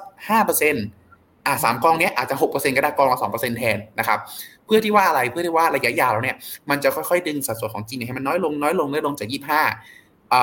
เหลือ 15%ในระยะยาวในที่สุดนะครับ แล้วถามว่าไอ้ส่วนที่เหลือตรงเนี้ยไป DCF ตัวไหนดี ก็อาจจะแนะนำเป็นในส่วนของตัว EM จริง ๆ ก็ได้เนาะอาจจะเป็นกอง EM แบบ EM ไปเลย เช่นเอ่อ K SEMQ ที่เป็นกอง Active เนาะหรือในส่วนของตัวกอง Passive อย่าง TMB EMEQ ลักษณะนั้นก็ได้นะครับ ก็อาจจะลองดูตรงนี้แทนนะครับโดยสรุปคือเห็นด้วยครับแนะนำลดส่วนแต่ลดโดยการ DCA น้อยลงให้มัน กว่าที่เราตั้งใจ แล้วค่อยๆดึงลงมากระจายเป็น EM บางส่วนครับลดจีนเพิ่ม EM นะ ขอบคุณนะคะคือวันนี้บอกว่ามีกอง US ที่เป็นเทคราคาสูงเกินไปยังคะควรรอก่อนหรือทยอยสะสมดีคะถ้าเป็นการกินกำไรระยะสั้นเรามองขึ้นต่อครับ มันอาจจะมีอัพไซด์ได้อีกประมาณสัก 8ถึง10%นะครับผม8ถึง10%เพราะฉะนั้นนะตรงเนี้ยก็ถ้าเป็นการเก็งกำไรระยะสั้นก็ก็ยังคงเข้าลงทุนได้นะครับ แต่ถ้าเป็นการลงทุนระยะยาว ถ้าปัจจุบันมีการติดลบอยู่ อาจจะแนะนำรอดูก่อนดีกว่าครับเพราะฉะนั้นโดยสุดคืออาจจะต้องดูสถานะของตัวเองก่อน ถ้าไม่มีเลยเก็งกำไรน่าสนใจ ขึ้นไปอ่าเท่าไหร่ครับ ซื้อตอนนี้ขึ้นไปเทสออทามไฮเมื่อไหร่ ขายนิดๆหน่อยๆยี่สิบเปอร์เซ็นต์ก่อนแล้วไปรอลุ้นส่วนที่เหลือนะครับ แต่ถ้าเกิดมีแล้วติดลบอยู่ อาจจะรอให้ภาพเฟดชัดเจน รอให้ตลาดย่อตัวลงมาค่อยสะสมดีกว่า ซื้อของถูกสำหรับสำหรับระยะยาวดีกว่าครับ โอเคค่ะสนใจจะ DCA กองทุนรวมระยะยาวสักสิปีครับขอวิธีเลือกหน่อยคุณเลือกกองไหนพิจารณาจากอะไร ต้องบอกว่าข้อแรกเลยก็คือดูในเรื่องของตัวเป้าหมายก่อนว่า 10 ปีข้างหน้าเนี่ยฮะเป้าหมายเราเป็นยังไง ความจำเป็นมันสูงสุดมากน้อยแค่ไหนเช่นฮะผมชอบยกตัวอย่าง 10 ปีข้างหน้า ถ้าเป้ามันคือการเกษียณ หรือเป้ามันคือเงินการศึกษาของลูก มันมีความจำเป็นค่อนข้างสูงเนาะอันเนี้ยอยู่ในจุดที่อาจจะต้องเน้นความชัวร์มากกว่า ถ้าเทียบกันกับในส่วนของตัวเป้า 10 ปีข้างหน้า คือการไปเที่ยวยุโรปเพราะผลสุดท้ายแล้วฮะถ้า 10 ปีข้างหน้า การไปอ่าระบบการศึกษาของลูก สมมติเราตั้งเป้าไว้ห้าล้าน มันเหลือล้านเดียวฮะการศึกษาของลูกนี่เปลี่ยนชีวิตเลยนะ แต่ถ้าเกิดเป็นแค่การเที่ยวยุโรปเนี่ยเราเปลี่ยนจากยุโรปกลายเป็นสุพรรณบุรี มันก็ยังอยู่ในจุดที่ถือว่าโอเคละได้ความสุขเหมือนกันนะฮะเพราะฉะนั้นนะตรงนี้ดูเรื่องความสำคัญของเป้าหมายตัวอันดับแรก ข้อที่สองฮะหลังจากนั้นเองก็คือดูเรื่องความเสี่ยงที่เรารับได้ครับผมว่าความเสี่ยงที่เรารับได้เนี่ยมากน้อยแค่ไหน ถ้าเราเปิดเปิดดูพอร์ตของเรา แล้วเงินต้นหายไปเท่าไหร่แล้วเราใจหาย เช่น หายไปลบ 40ลบ20ลบ30 ถ้าเรายิ่งเห็นตัวเลขตรงนี้ติดลบได้น้อย แล้วใจหายได้เร็วเนี่ยก็อยู่ในจุดที่แปลว่ารับความเสี่ยงได้น้อย ก็อาจจะต้องเติมพวกสินทรัพย์ปลอดภัยเพิ่มเติมมากขึ้นนะครับ แล้วข้อสามก็คือเป็นคนที่มายกับเรื่องของตัวค่าธรรมเนียมไหม หรืออยากลุ้นผลตอบแทนส่วนเพิ่มไหม ถ้าสมมุติว่า เอ๊ะ จะรู้สึกว่าเสียค่าธรรมเนียม 0.25 กับ 0.75 นี่ไม่อยากจ่ายเพิ่ม 0.5%ตรงนี้ ก็ไปกอง passive ดีกว่าครับ แต่ถ้าเกิดสมมติว่าเป็นคนที่ชอบลุ้นหน่อยรู้สึกว่ากอง active เนี่ยมีโอกาสลุ้นเอาชนะได้ โดยที่ไม่ได้หมายค่าธรรมเนียมณตรงนี้ ก็อาจจะเลือกกอง active ก็ได้นะครับ ก็อาจจะเอา 3 ตัวเนี้เป็นตัวเกณฑ์หลักก่อนนะครับ แล้วค่อยๆ ลองวางเป้าหมายในระยะยาว แต่สำคัญก็คือต้องมีการกระจายเนาะให้เหมาะสมกับส่วนของตัวความเสี่ยงที่รับได้ เช่น ถ้าเรารับความเสี่ยงได้สูงมาก อาจจะเป็นอย่างผมเนี่ยพอร์ต DCA ระยะยาวเป็นหุ้น 95% เป็นหุ้น 95%เกือบตลอดเวลาคุณร้อยเปอร์เซ็นคุณพีทคุณจะมากัก5%เปอร์เซ็นอ่าห้าเปอร์เซ็นนี้เรียกได้ว่าเป็นส่วนที่เอาอ่าเรียกว่าไอเดียเผื่อ rebalance เฉยเผื่อ rebalance เฉยเท่านั้นเองอ่าไม่อย่างนั้นเองเนี่ย พอถึงพอถึงช่วงเวลาที่ตลาดมันลงปุ๊บเนี่ยจะ rebalance จากกองที่มันลบน้อยกว่า ไปกองที่ลบเยอะกว่ามันก็แบบเอ๊ขายขาดทุนกันเนาะอะไรอย่างนี้ครับ มันก็ทำ มันก็จริงๆต้องบอกว่าเราก็ทำตามหลักการได้แหละ แต่มันก็เอ๊แบบเซ็งๆนิดๆก็เลยรู้สึกว่าช่วงหลังๆเนี่ย มีแคชไว้ประมาณ5%ครับแต่ถ้าเกิดเป็นคนที่รับความเสี่ยงได้ต่ำเนาะก็อาจจะเพิ่มแคชตรงนี้เพิ่มตึกขึ้นมา แล้วก็ลงทุนพวกสินทรัพย์ปลอดภัยอย่างตราสารหนี้อย่างโดยเฉพาะตราสารหนี้กลุ่ม investment grade หรือแม้กระทั่งทองคำเนี่ยเพิ่มเติมมากขึ้นนะครับ แต่เนึกได้อันนี้เป็นแค่เกณฑ์ เบื้องต้นง่ายๆก่อน ถ้าสนใจเชิงลึก ติดต่อผู้ดูแลหรือในส่วนของตัว LINE@ FINNOMENA ก็ได้ เนาะจะได้เห็นภาพที่ชัดเจนนะครับชัดเจนค่ะ ส่วนของคุณชนิบอกว่าขอบคุณครับ ยินดีค่ะ พวกเราอยากจะมาตอบเนาะอันนั้นคุณพัซซี่ถามถึงตัวกอง principal VNQ ค่ะ มีวิธีดูว่าเขาถือหุ้นทั้งหมดกี่ตัวอะไรบ้างไหมครับ เคยไปลองถามที่ principal เขาบอกไม่มีข้อมูลให้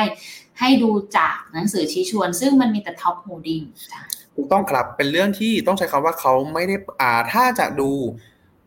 การถือครองหุ้นทั้งหมดแบบ 100%สามารถดูได้ แต่เป็นดูย้อนหลังครับ เขาจะมีแสดงเอาไว้ในส่วนของตัวรายงาน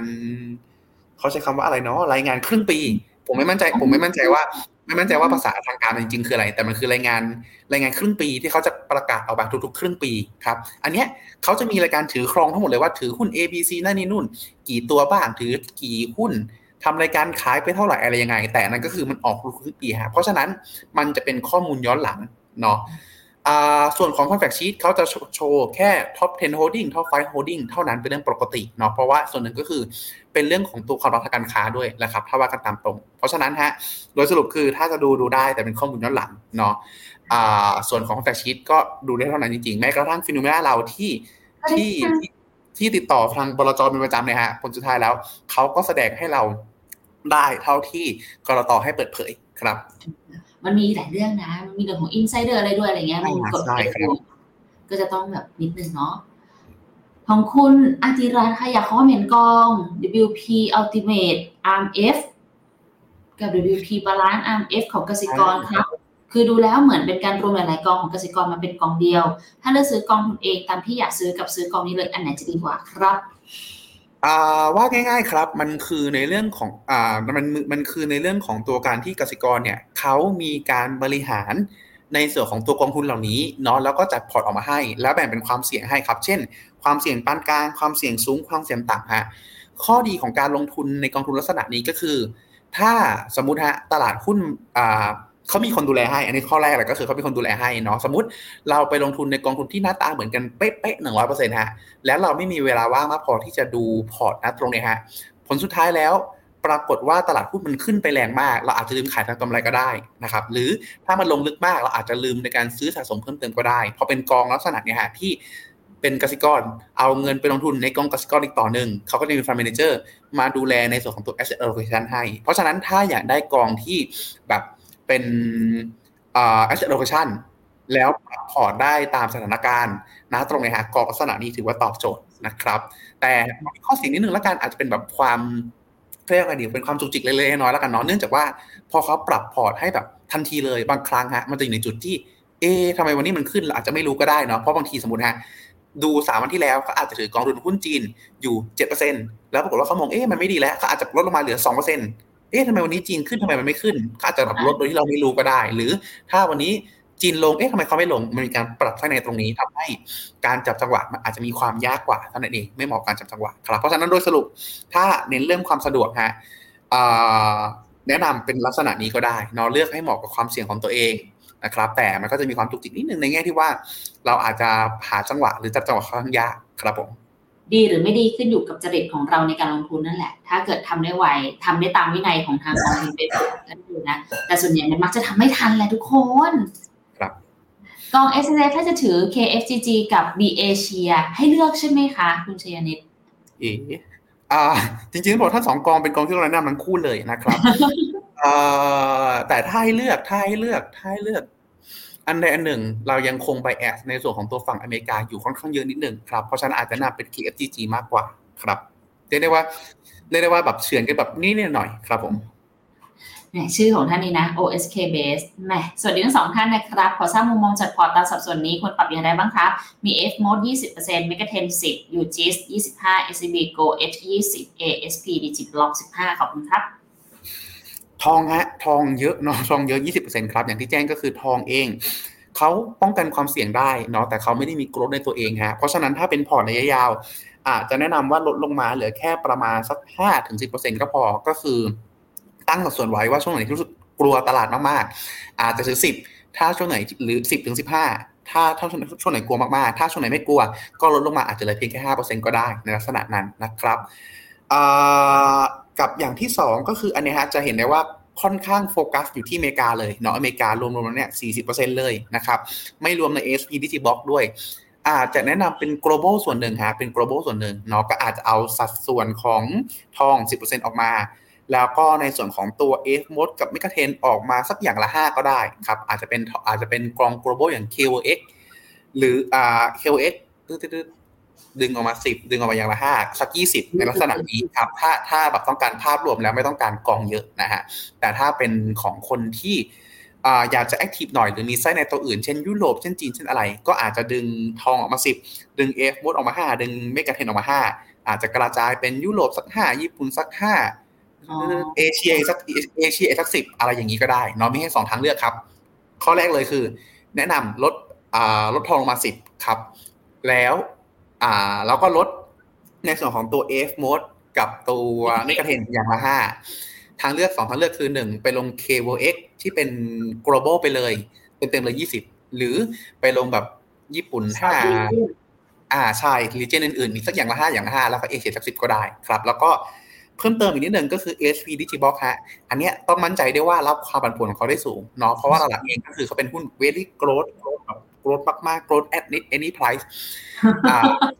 เขาจะมีความผันผวนค่อนข้างแรงฮะ ถ้ามีความชื่นชอบส่วนตัวในเรื่องของตัวบล็อกเชนเรื่องของตัวธุรกิจที่เกี่ยวกับตัวคริปโตเคอเรนซีสิบห้าเปอร์เซ็นได้ แต่ถ้าเกิดแบบยังแบบเอ้ห้าสิบห้าสิบไม่รู้มันแบบ มันโตเพราะอะไรยังไม่มั่นใจในธุรกิจ ผมว่าลดลงมาเหลือสิบก็ทำได้นะครับ ตรงนี้ เรียกได้ว่าเป็นตามความชอบส่วนบุคคลละกันของดิจิบล็อกครับ โอเคค่ะ ไปต่อค่ะ ตอนนี้เทียทีออยน่าซื้อเก็งกำไรไหมคะทำอ๋อก็ขออนุญาตตอบขออนุญาตตอบคำถามหลังไปเลยฮะ ถ้าว่าง่ายๆครับ ก็อยู่ในจุดที่ ถ้าตอบคำเดียวฮะเจงฮะอันนี้ได้เรียกได้ว่าต้องบอกว่าต้องบอกว่ากระแสเงินสดเป็นติดลบจนจนในส่วนของตัวหุ้น ยื้อกันไม่ไหวครับภาพตามตรงตรงนี้ฮะก็เลยก็เลยประกาศเซ็งไปเรียบร้อยฮะแล้วก็มีข่าวดีฮะปล่อยปล่อยเซ็งได้เป็นเรียบร้อยครับอ่าคราวนี้กลับมาที่ในส่วนของตัว KTOI ฮะ KTOI อ่าก็ต้องบอกว่าในเราไปดูในเชิงกราฟก่อนเนาะตรงไหนเอ่ย commodity commodity commodity โอเค เจอแล้วครับผม น้ำมันนะมาดูเป็นกราฟเดย์นะครับ เรียกได้ว่า ยังขาลงชัดเจนนะครับ มีขึ้นมาให้ลุ้น 3 แท่งตรงนี้ แล้วที่ผมพูดถึงก็คือถ้าสัปดาห์ที่แล้วเนาะก็คือให้ทะลุ 20 วันก่อนค่อยมาลุ้นกันนะครับ แต่ผลสุดท้ายแล้วก็คือไม่ขึ้นมาทดสอบด้วยซ้ำนะฮะเพราะฉะนั้นนะตรงเนี้ยในเชิงกราฟยังไม่มีอะไรน่าสนใจ ทั้งในเชิงของอ่ามีมีน่าสนใจเล็กๆเล็กนิดเดียวก็คือมี RSI เป็น divergence ตรงนี้นะครับ แต่ผลสุดท้ายแล้วเนี่ยอย่างที่ผมพูดถึงประจำ divergence ไม่ได้แปลว่าจะขึ้น อาจจะแปลแค่ว่าไซด์เวย์ของข้างอีกระยะก็ได้นะครับกราฟวีก็อยู่ในจุดที่ ไม่สวยแน่นอนฮะแดงมาแบบตลอดตลอดเลย แล้วก็ทะลุ200เป็นที่เรียบร้อยนะครับคราวนี้เพราะฉะนั้นในเชิงกราฟไม่น่าสนใจครับ ในเชิงของตัวปัจจัยพื้นฐานนะตอนนี้ฮะเรียกได้ว่าโอเปกก็ไม่ได้มีผลเท่าไหร่ในเรื่องของตัวในเรื่องของตัว demand ในเรื่องของตัว demand เองก็อยู่ในจุดที่คนยังมองเรื่องของตัว recession กันอยู่นะครับแม้ว่าจะมอง recession น้อยลงนะตรงนี้ก็อยู่ในจุดที่ไม่หนุนในเรื่องของตัวดีมานเท่าไหร่อ้อลืมอีกเรื่องหนึ่งครับสป라이 นอกจากโอเปกไม่นำพาเชิงบวกมาแล้วฝั่งอเมริกาเองก็อยู่ในจุดที่ผลิตน้ำมันเพิ่มเติมมากขึ้นเรื่อยๆด้วยครับ เพราะฉะนั้นนะตรงนี้ทำให้ในเชิงปัจจัยพื้นฐานก็ยังไม่น่าสนใจทำให้ในเชิงกราฟก็ยังไม่น่าสนใจครับน้ำมันตอนนี้ยังไม่มีสัญญาณกลับตัวสักเท่าไหร่เลยแนะนำฮะว่ายังไม่อยากให้ไปยุ่งกับมันครับโอเคค่ะคอปยี่แปดออกมามีผลกับว่าชุดนี้นะพี่รู้ป่ะไม่มีอะไรนะครับ COP ยี่แปดไม่มีการสรุปใช่ไหมไม่มีข้อสรุปเนาะเขาใช้คำว่าเป็นการอ่าผมอ่านอ่าน พาดหัวมาไว้ก็คือยังคงเรียกร้องการเลิกใช้พลังงานฟอสซิลอยู่ แต่ผลสุดท้ายในครั้งนี้ไม่ได้ก้าวหน้ามากอย่างที่คิด ก็คือยังไม่ได้มีข้อสรุปเป็นชิ้นเป็นอันสักเท่าไหร่ครับโอเคค่ะคุณพีทคะจากคุณวันดี้นะคะกองไทยจะดีไหมคะ ปี 67 พอดีกอง LTF จะขายในปี 67 แต่ติดลบอยู่พอควรเลยค่ะ ควรขายแล้วมาซื้อกองต่างประเทศอื่นไหมหรือว่ารอไปก่อนดีเอาปีหน้าเลยนะ ภาพของตลาดผมใช้คำว่า ภาพของตลาดหุ้นมันคือตัวแทนของความคาดหวังของเศรษฐกิจละกันเนาะปีหน้ากรงงยังค่อนข้างจะเฉยๆ กับในส่วนของตัวดิจิตอลวอลเล็ตฮะหลังจากนี้คงต้องรอรุ้นแหละครับในเรื่องของตัว FDI ว่าผลสุดท้ายแล้วเนี่ยในเรื่องของตัวสิ่งที่รัฐบาลเองพยายามเดินหน้าอยู่เรื่องการดึง FDI ใหม่ๆเข้ามาอย่างเช่นล่าสุดมีเรื่องของตัวเทสลาเนาะเรื่องของตัว Google เรื่องของ Amazon ลักษณะนั้นเนี่ยผลสุดท้ายเนี่ยมันจะเป็นรูปธรรมมากน้อยแค่ไหนครับเลยมองว่านะตรงเนี้ยครับ ปีหน้าหกเจ็ดขายได้ ผมว่าอาจจะรอก่อนฮะ รอก่อน คือถ้าถ้าว่ากำลังตรงยังมองว่าผลสุดท้ายเนี่ยในเรื่องของตัวหุ้นไทยยังมีโอกาสอยู่เนี่ยโซนต่ำตรงเนี้ยอีกสักระยะหนึ่งเลย อีกสักระยะหนึ่งเลยนะครับ หรือดีไม่ดีอาจจะไหลลงไปลึกกว่านี้ได้นะครับ เพราะฉะนั้นเนี่ย เลย เลยเลยเลยมองว่า อืม คือที่ที่ผมที่ผมลังเลเนี่ยเป็นเพราะว่าผลสุดท้ายเนี่ยเรามองเรามองบูในหุ้นอเมริกาเนาะเรามองบูในหุ้นอเมริกาแต่ขณะเดียวกันเราก็มองบูเนี่ยอยู่ในจุดที่ไทม์พีเรียดมันสั้น ประมาณสักเดือนหนึ่งถึงเดือนสามประมาณนี้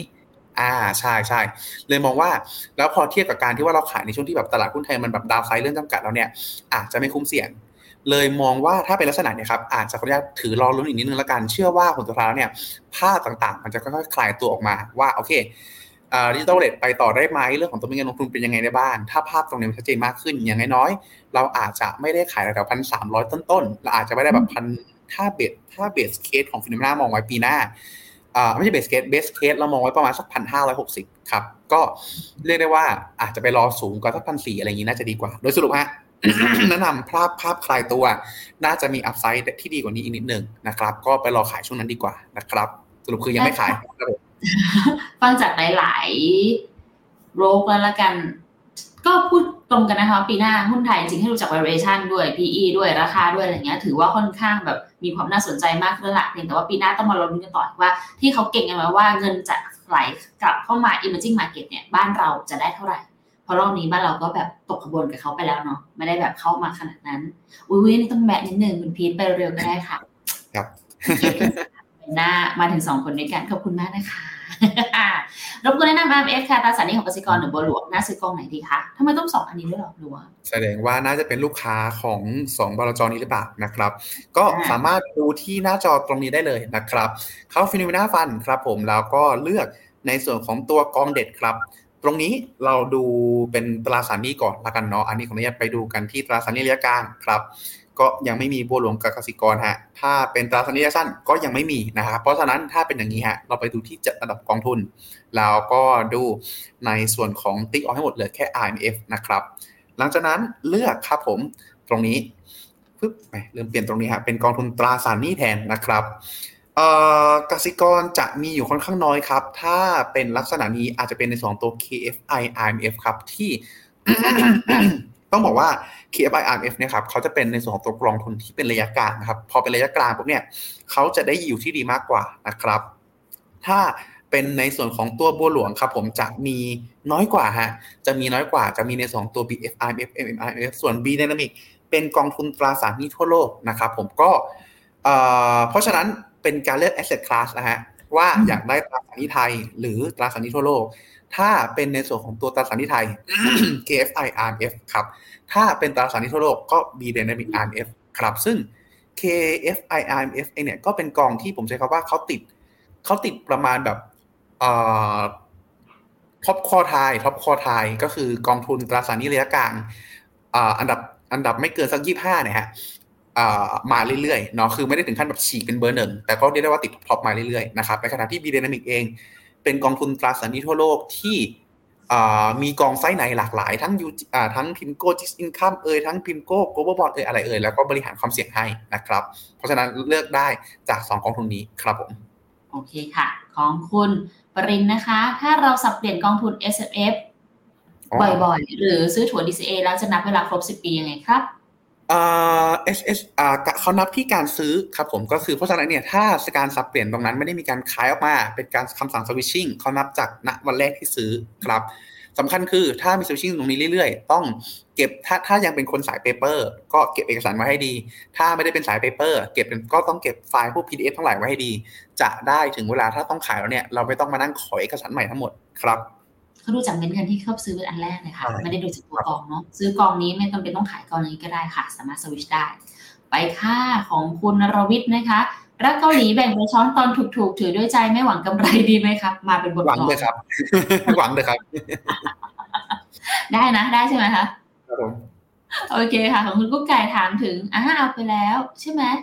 ใช่ครับก็คือโดยสั้นโดยสรุปสั้นๆนะอ่ามองว่าไปต่อ เนาะในส่วนของตัว MEGA 10กับเอฟวออย่างน้อยช่วงอ่าได้ประมาณสักแปดถึงสิบก็เดือนหนึ่งถึงเดือนสามนี้ เริ่มพิจารณาขายบางส่วนได้นะครับ semi ล่ะคะอ่า semi ต้องบอกว่าอยู่ในส่วนของตัวช่วงที่อ่าน่าจะถูกแรงกดดันในระยะสั้นเนาะจากนั้นเราเองก็คือแรงกดดันระยะสั้นเรื่องของตัวเฟดอ่าแล้วก็ในอนาคตเองเนี่ยเราเชื่อว่า demand เรื่องของตัว AI น่าจะหนุนของเขาได้นะครับ เพราะฉะนั้นโดยสรุปคือ semi อาจจะดูอ่อนอ่อนแอกว่าในระยะสั้น แต่มองว่าไปต่อรอกับในส่วนของตัวเอฟวดกับตัว MEGA 10ได้ในช่วงหลังครับน้ำมันกับทองก็มีอะไรกดดันบ้างครับมีคุยไปแล้วทองหลักๆหลักๆเองตอนนี้เรามองว่ามี upside แต่ไม่มากเนาะเพราะล่าสุดสัปดาห์ที่แล้วทิ้งห่างไว้ยาวเลย แล้วก็ครั้งนี้เรามองว่าเศรษฐกิจไม่ได้ recession พอไม่ได้ยังยังไม่ recession พอเป็นลักษณะนี้ปุ๊บแม้ ตลาดจะคาดว่าจะลดดอกเบี้ยกันมาแล้ว แต่ไม่ได้ risk off ทองก็จะอยู่ในจุดที่วิ่งได้ แต่ upside ไม่ไม่สูงเท่าไหร่ครับ ก็แนวสำคัญที่ให้ไว้ก็พันเก้าร้อยห้าสิบถ้าหลุดแนวนั้น ไม่ค่อยน่าสนใจเท่าไหร่แล้วครับ ส่วนน้ำมันก็ใช้ประเด็นเดียวกันไม่จริงเนาะใช่ครับผมนี่ค่ะ ของคุณสุรพัฒน์บอกว่ากองทุนไม่เคยแนะนำขายไม่นะ แต่ก็เจอมาเรื่อยๆนะมีมีมีอยู่ค่ะ สวัสดีค่ะ TSF ขีด A ลบสิบเก้าเปอร์เซ็นต์ TMB PFF ลบยี่สิบสามควรถูกตรงไหนเพิ่มดีคะ ถ้าเรามองตัวนี้จะมอง TSF ขีด A ดีกว่า เพราะว่าหลักๆเองลงทุนหุ้นไทยเนาะแล้วมี growth ที่ค่อนข้างดีมากกว่านะครับถ้าเราไปดู top holding ของเขาฮะเราจะเห็นหน้าตาหุ้นตัวหนึ่งที่ติด top top ตลอดเวลาครับ น่าจะพูดได้ก็คือก็คือในส่วนของตัวในในในส่วนของตัว IVL ฮะเราต้องบอกว่าหลักเองเนี่ยก็คือเขาเป็นตัวหุ้นตัวนึงที่ติดพอร์ตมาเรื่อยๆ แล้วนะตอนนี้อยู่ในจุดที่เราเริ่มเห็นการปรับประมาณการกำไรของ IVL ดีมากขึ้นแล้วครับ เพราะฉะนั้นเนี่ย ตัวเนี้ยเป็นตัวที่ทำให้ underperform ในช่วงปีที่ผ่านมา แต่ตรงนี้ฮะผลสุดท้ายแล้วถ้าเราไปดูผลตอบแทนเอาเพียงผลตอบแทนตัวผลกำไรยอดขายเขาดีๆเนี่ยมันเป็น cycle เนาะแต่เป็น cycle ที่ยกยกโลขึ้นเรื่อยๆ ก็คือ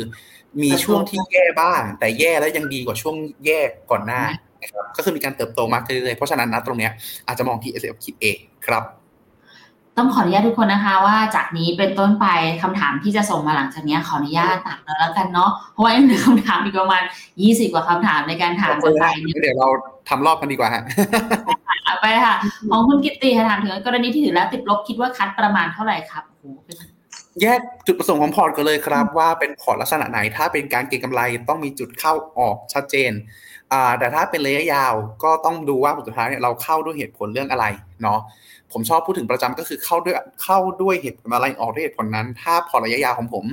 ผมจะ cut loss ก็ต่อเมื่อในเรื่องของตัว growth ของประเทศนั้นเนี่ยมันไม่มีแล้ว หรือมองว่าแบบ growth เป็นไม่เท่าเดิมอีกแล้ว และจะไม่ได้พรีเมียมอีกแล้วนะครับ ซึ่งณตอนนี้ก็ต้องบอกว่าหลาย ๆ ประเทศที่มันดูแบบดูดูไม่ค่อยมีหวังเลยเนี่ยผลสุดท้ายเนี่ยมันก็อยู่ในจุดที่ยังมีโกรดมาได้เรื่อย ๆ แค่โกรดน้อยลงเฉย ๆ เนาะเพราะฉะนั้น โดยสรุปฮะ ถ้าเก็งกำไรกำหนดจุดเข้าออกให้ชัดเจน ถ้าลงทุนด้วยอะไรออกด้วยเหตุผลนั้นอาจจะไม่ได้คำตอบแบบเคลียร์เนาะแต่อยากให้เป็นหลักการละกัน หรือถ้าสมมุติ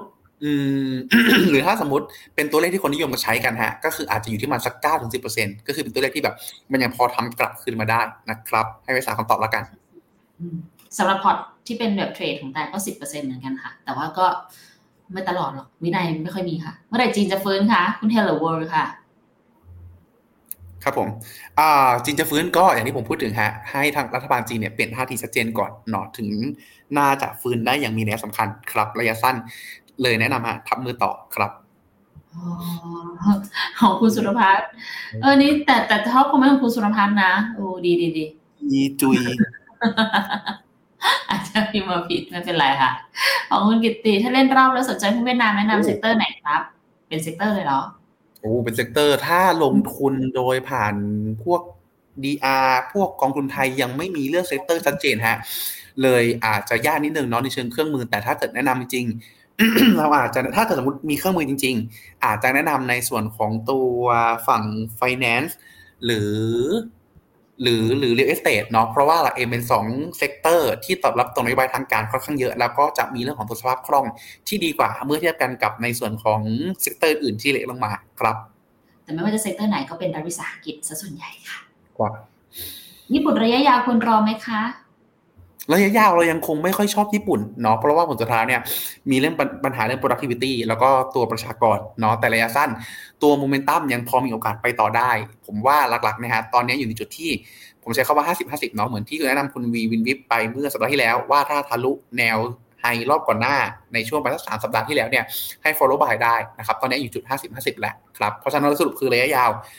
ถ้ามีอยู่เยอะมาก ผมว่ารอลุ้น ถ้ามันทะลุขึ้นไปได้ อาจจะค่อยๆทยอยขายออกมานะครับผม โอเคค่ะ มีถือเคชนา MF ทุน 10 บาท 77 สตางค์ TNB CORMF ทุน 19 บาท 30 บาทสตางค์ควรซื้อถั่วดีไหมคะยังครับยังครับ รอก่อนฮะ รอท่าทีจะเปลี่ยนเราค่อยซื้อดีกว่าครับแต่อย่างที่แจ้งก็คือถ้าแม้แม้ว่าจะเปลี่ยนแล้ว ก็แนะนำฮะทีละเล็กทีละน้อย เพราะผลสุดท้ายที่ผมพูดถึงก็คือ ทางการจีนชอบแบบมีคำพูดแล้วบางทีการกระทำไม่ตามมา ครับ คุณสุรพัฒน์อันนี้ จีนจะฟื้นตอนไม่มีคนแนะนำซื้อครับ อืมเอามาค่ะ LH Inno อะถือระยะยาวสิบปีขึ้นไปนั้นกินปันผลตอบโจทย์ไหมคะ อืม เอ๋ผมแอบแปลกใจว่า LH Inno นี่ผมจำไม่ได้ว่ามีตัวคิดดีด้วยนะอ่าใช่ฮะ ก็จริงๆ ต้องบอกว่าอาจจะไม่ตอบโจทย์เท่าไหร่เนาะเพราะว่า LH Inno เองเข้าลงหุ้นที่แบบเป็นโกรดโกรดซะมากกว่านะครับซึ่งธรรมชาติของหุ้นโกรดเองเนี่ยมันอยู่ในจุดที่ไม่ได้มีปันผลชัดเจนฮะเพราะฉะนั้นเองเนี่ยอาจจะแนะนำว่าถ้าเกิดสมมติเลือกกองที่เป็นหุ้นปันผลอ่าเลือกกองเพื่อกินปันผล อาจจะเลือกอะไรที่มันมีความสเตเบิลมากกว่านี้ อาจจะเป็นกลุ่มเคฟที่แบงก์คิดดีอันลักษณะนั้นน่าจะดีกว่าครับน่าจะได้ความสเตเบิลมากกว่าครับ คุณพีทมีจริงด้วย แล้วตอนนี้ถ้าเกิดเป็นแบบหนึ่งปีอะบวกยี่สิบ จุดสองสามเปอร์เซ็นต์รอบนี้อาจจะจ่ายปันผลได้เยอะเนาะแต่ว่าปันผลก็คือจากราคาที่มันขึ้นมา เพราะฉะนั้นเนี่ยความเซเบิลมันอาจจะไม่ตอบโจทย์เท่าไหร่ครับโอเค ที่ว่าเวียดนามจะระยะยาวยาวได้แค่ไหนครับคุณโบนัสถ้าอย่างอย่างผมแล้วกันฮะผมใช้คาว่าตัวเวียดนามผมเป็นส่วนหนึ่งของพอร์ตเกษียณเนาะแต่ว่าเราไม่เน้นความเสี่ยงด้วยเรื่องของตัวน้ำหนักการลงทุนฮะเวียดนามผมอยู่ที่แค่ประมาณสักห้า ถึงเจ็ดเปอร์เซ็นก็คือถ้าแบบอยู่ในจุดที่เขาลงมาถูกมากๆ ผมก็เพิ่มเป็นเจ็ดเปอร์เซ็นหรือชอบสุดเลยแบบไป add สุดเลย ผมก็เพิ่มแค่สิบเท่านั้นเองนะครับเพราะฉะนั้นยาวได้แค่ไหน ก็เรียกได้ว่า ผมใช้คำว่ายาวไว้ได้เรื่อยๆ จนกว่าสุดท้ายแล้วเนี่ยปัจจัยพื้นฐานเขาจะเปลี่ยนเนาะแต่ถ้าเกิดมองระยะสั้นบ้างว่า ถ้าเป็นคนที่รู้สึกว่า ถือแล้วอยากให้ profit หรือถือกำไรทางกำไรอะไรเงี้ยก็อาจจะดูในเชิงเทคนิคประกอบด้วยเพื่อบริหารความเสี่ยงครับโอเคค่ะ วัฏจักร8ถึง10ปีถูกต้องครับ ทองคำน่าสนใจไหมคะมีแนะนำกองไหนบ้างไหมระยะสั้นยังคงไม่แนะนำเนาะเพราะว่าผลสุดท้ายแล้วเรื่องเรียวยิวเอยเรื่องอะไรเอยแล้วก็มุมมองที่เราไม่ได้แบมากขนาดนั้นครับโอเค ผมมี TMB EAE ด้วยครับ มีอีกคำถามครับ คือทำไงให้เลิกคิดถัวจีน ยิ่งแดงยิ่งอยากใส่ไปเยอะพวกกองโลกเขียวแล้วไม่ค่อยอยากเติมถูกต้องฮะก็ก็ไม่อยากทำไงเลิกคิดถัวจีน ทั้งทับมือไว้ก่อนนะ ถ้าอยากถัวโดยความชอบส่วนตัวจริงๆ ผมว่าเราตั้ง trigger ไว้วางแผนไว้ชัดเจนว่า trigger หนึ่ง trigger สอง trigger สามคืออะไรแล้วทำตามแผน มันอย่างน้อยๆเองเนี่ยมันจะลดความฟุ้งซ่านของเราได้เนาะมันจะมีแบบมีแผนมีภาพแผนอ่ามีภาพแผนการที่ชัดเจนมากขึ้นครับโอเคค่ะ อันนี้คุณสุรพัฒน์ช่วยอธิบายเรื่องของตอนที่น้องเขาถามมาเนาะว่าต้องมีมุมมองอะไรบ้างข่าวเฟด US ค่ะดึงการลงทุนกลับเป็นไปได้มากไหมครับ อะไรน่าสนใจระหว่างบอลกับกองที่ลงทุนกับภาคธุรกิจครับกิติค่ะ ข่าวเฟด US ดึงการลงทุนกลับ เอ ไม่มั่นใจว่าดึงการลงทุนกลับในในในแง่ไหนเออดึงเงินผมไม่มั่นใจเนาะไม่มั่นใจเนาะแต่ว่าถ้าปีหน้าฮะถ้าในเชิง risk reward ก็คือผลตอบแทนเทียบความเสี่ยงบอลน่าสนใจมากกว่านะครับ ก็คือยิวอยู่ที่ประมาณสักอ่าเทียบกับตัว 10 ปีมันก็สี่นิดๆเนาะสี่ต้นๆ4.2 4.3 ประมาณนี้นะครับอ่า แล้วถ้าเกิดสมมติทางเฟดเองอยู่ในจุดที่คงดอกเบี้ยเรามันก็ได้ยิวประมาณนี้ แต่ถ้าเขามีลดดอกเบี้ยจริง ๆ มีโอกาสที่จะได้ return มากกว่าบน downside ที่จำกัดนะครับ ถ้าเทียบ risk reward บอลน่าสนใจกว่า แต่ถ้าในส่วนของตัวแน่นอนเรื่องเชิงของอัพไซด์หุ้นยังคงน่าสนใจกว่านะครับ เพราะฉะนั้นนะตรงนี้ดูความเสี่ยงให้เหมาะสมกับตัวเองครับแต่แต่สมมติบอลนะตอนนี้ที่ผมเคยแนะนำว่าก่อนหน้านี้ ถ้าใครลงทุนมาแล้วช่วงนี้เก็บสะสมไม้ใหญ่ๆได้เลย จังหวะเนี้ยเรามองว่าไอ้ที่ขึ้นมาช่วงเวลาเนี้ยอาจจะมีย่อได้อีกอย่างน้อยๆ ก็คืนนี้ หรือในช่วงการประชุมของเฟดช่วงมกราครับ เพราะฉะนั้นไม้ใหญ่เข้าไปแล้วจังหวะนี้ถ้าจะเข้าเพิ่มรออีกนิดนึงรอเฟดคืนนี้หรือมกราชัดเจนค่อยสะสมเพิ่มดีกว่าครับเพราะที่มองที่พูดอย่างนี้เพราะว่ามองว่าตอนนี้ตลาดมองแง่ดีเกินไปว่าเฟดจะลดดอกเบี้ยแน่ๆลดดอกเบี้ยแน่ๆลดดอกเบี้ยแน่ๆอาจจะผิดหวังได้ครับ พี่มองถึงดอกเบี้ยเกินสามแล้วทุกคนเร็วมาก ขอมุมมองมาแทมค่ะหนึ่งปีดูทำได้ดี US กรีดหนึ่งเดือนดูดีเพิ่งสังเกตอ๋อขอบคุณมากค่ะอันนี้คือก็แต่ผมต้องแต่งหน้าอย่างนี้ทุกสัปดาห์ฮะอ่าลาแทมอยู่ที่เรามอง global risk on ฮะ global risk on ในส่วนของตัวครึ่งปีแรกน่าจะทำ performance ขึ้นมาได้ครับ แต่ช่วงท้ายเนี่ยต้องรอรุนครับเพราะวันสุดท้ายเนี่ยถ้า สิ่งที่เรากังวลก็คือถ้าเศรษฐกิจสหรัฐค่อยๆชะลอลง ต้องรอดูว่ามันจะจบท่าไหน soft landing หรือ recession ถ้าเป็น recession ดอลลาร์จะกลับมาแข็งแล้วกดดันลาแทมอีกครั้งหนึ่งเพราะฉะนั้นตรงนี้เราเลยมองว่าลาแทมอาจจะทำ performance ได้ดีในครึ่งปีแรก แล้วหลังจากนั้นให้หลีกเลี่ยงดีกว่าครับ ส่วน US ถูกต้องฮะ ตอนนี้ performance ดี เพราะ price in เรื่องเสร็จระดอกเบี้ยนี่แหละ เพราะฉะนั้นระยะสั้นอาจจะมีการย่อได้ครับ โอเค ไปต่อค่ะต้นโอ้ใช่ทำกิจอะไรก็ยากใช่ใช่ใช่คุณนรวิทย์นะคะ ถามถึงว่ามั่นใจในบิตคอยขอสักยี่สิบเปอร์เซ็นต์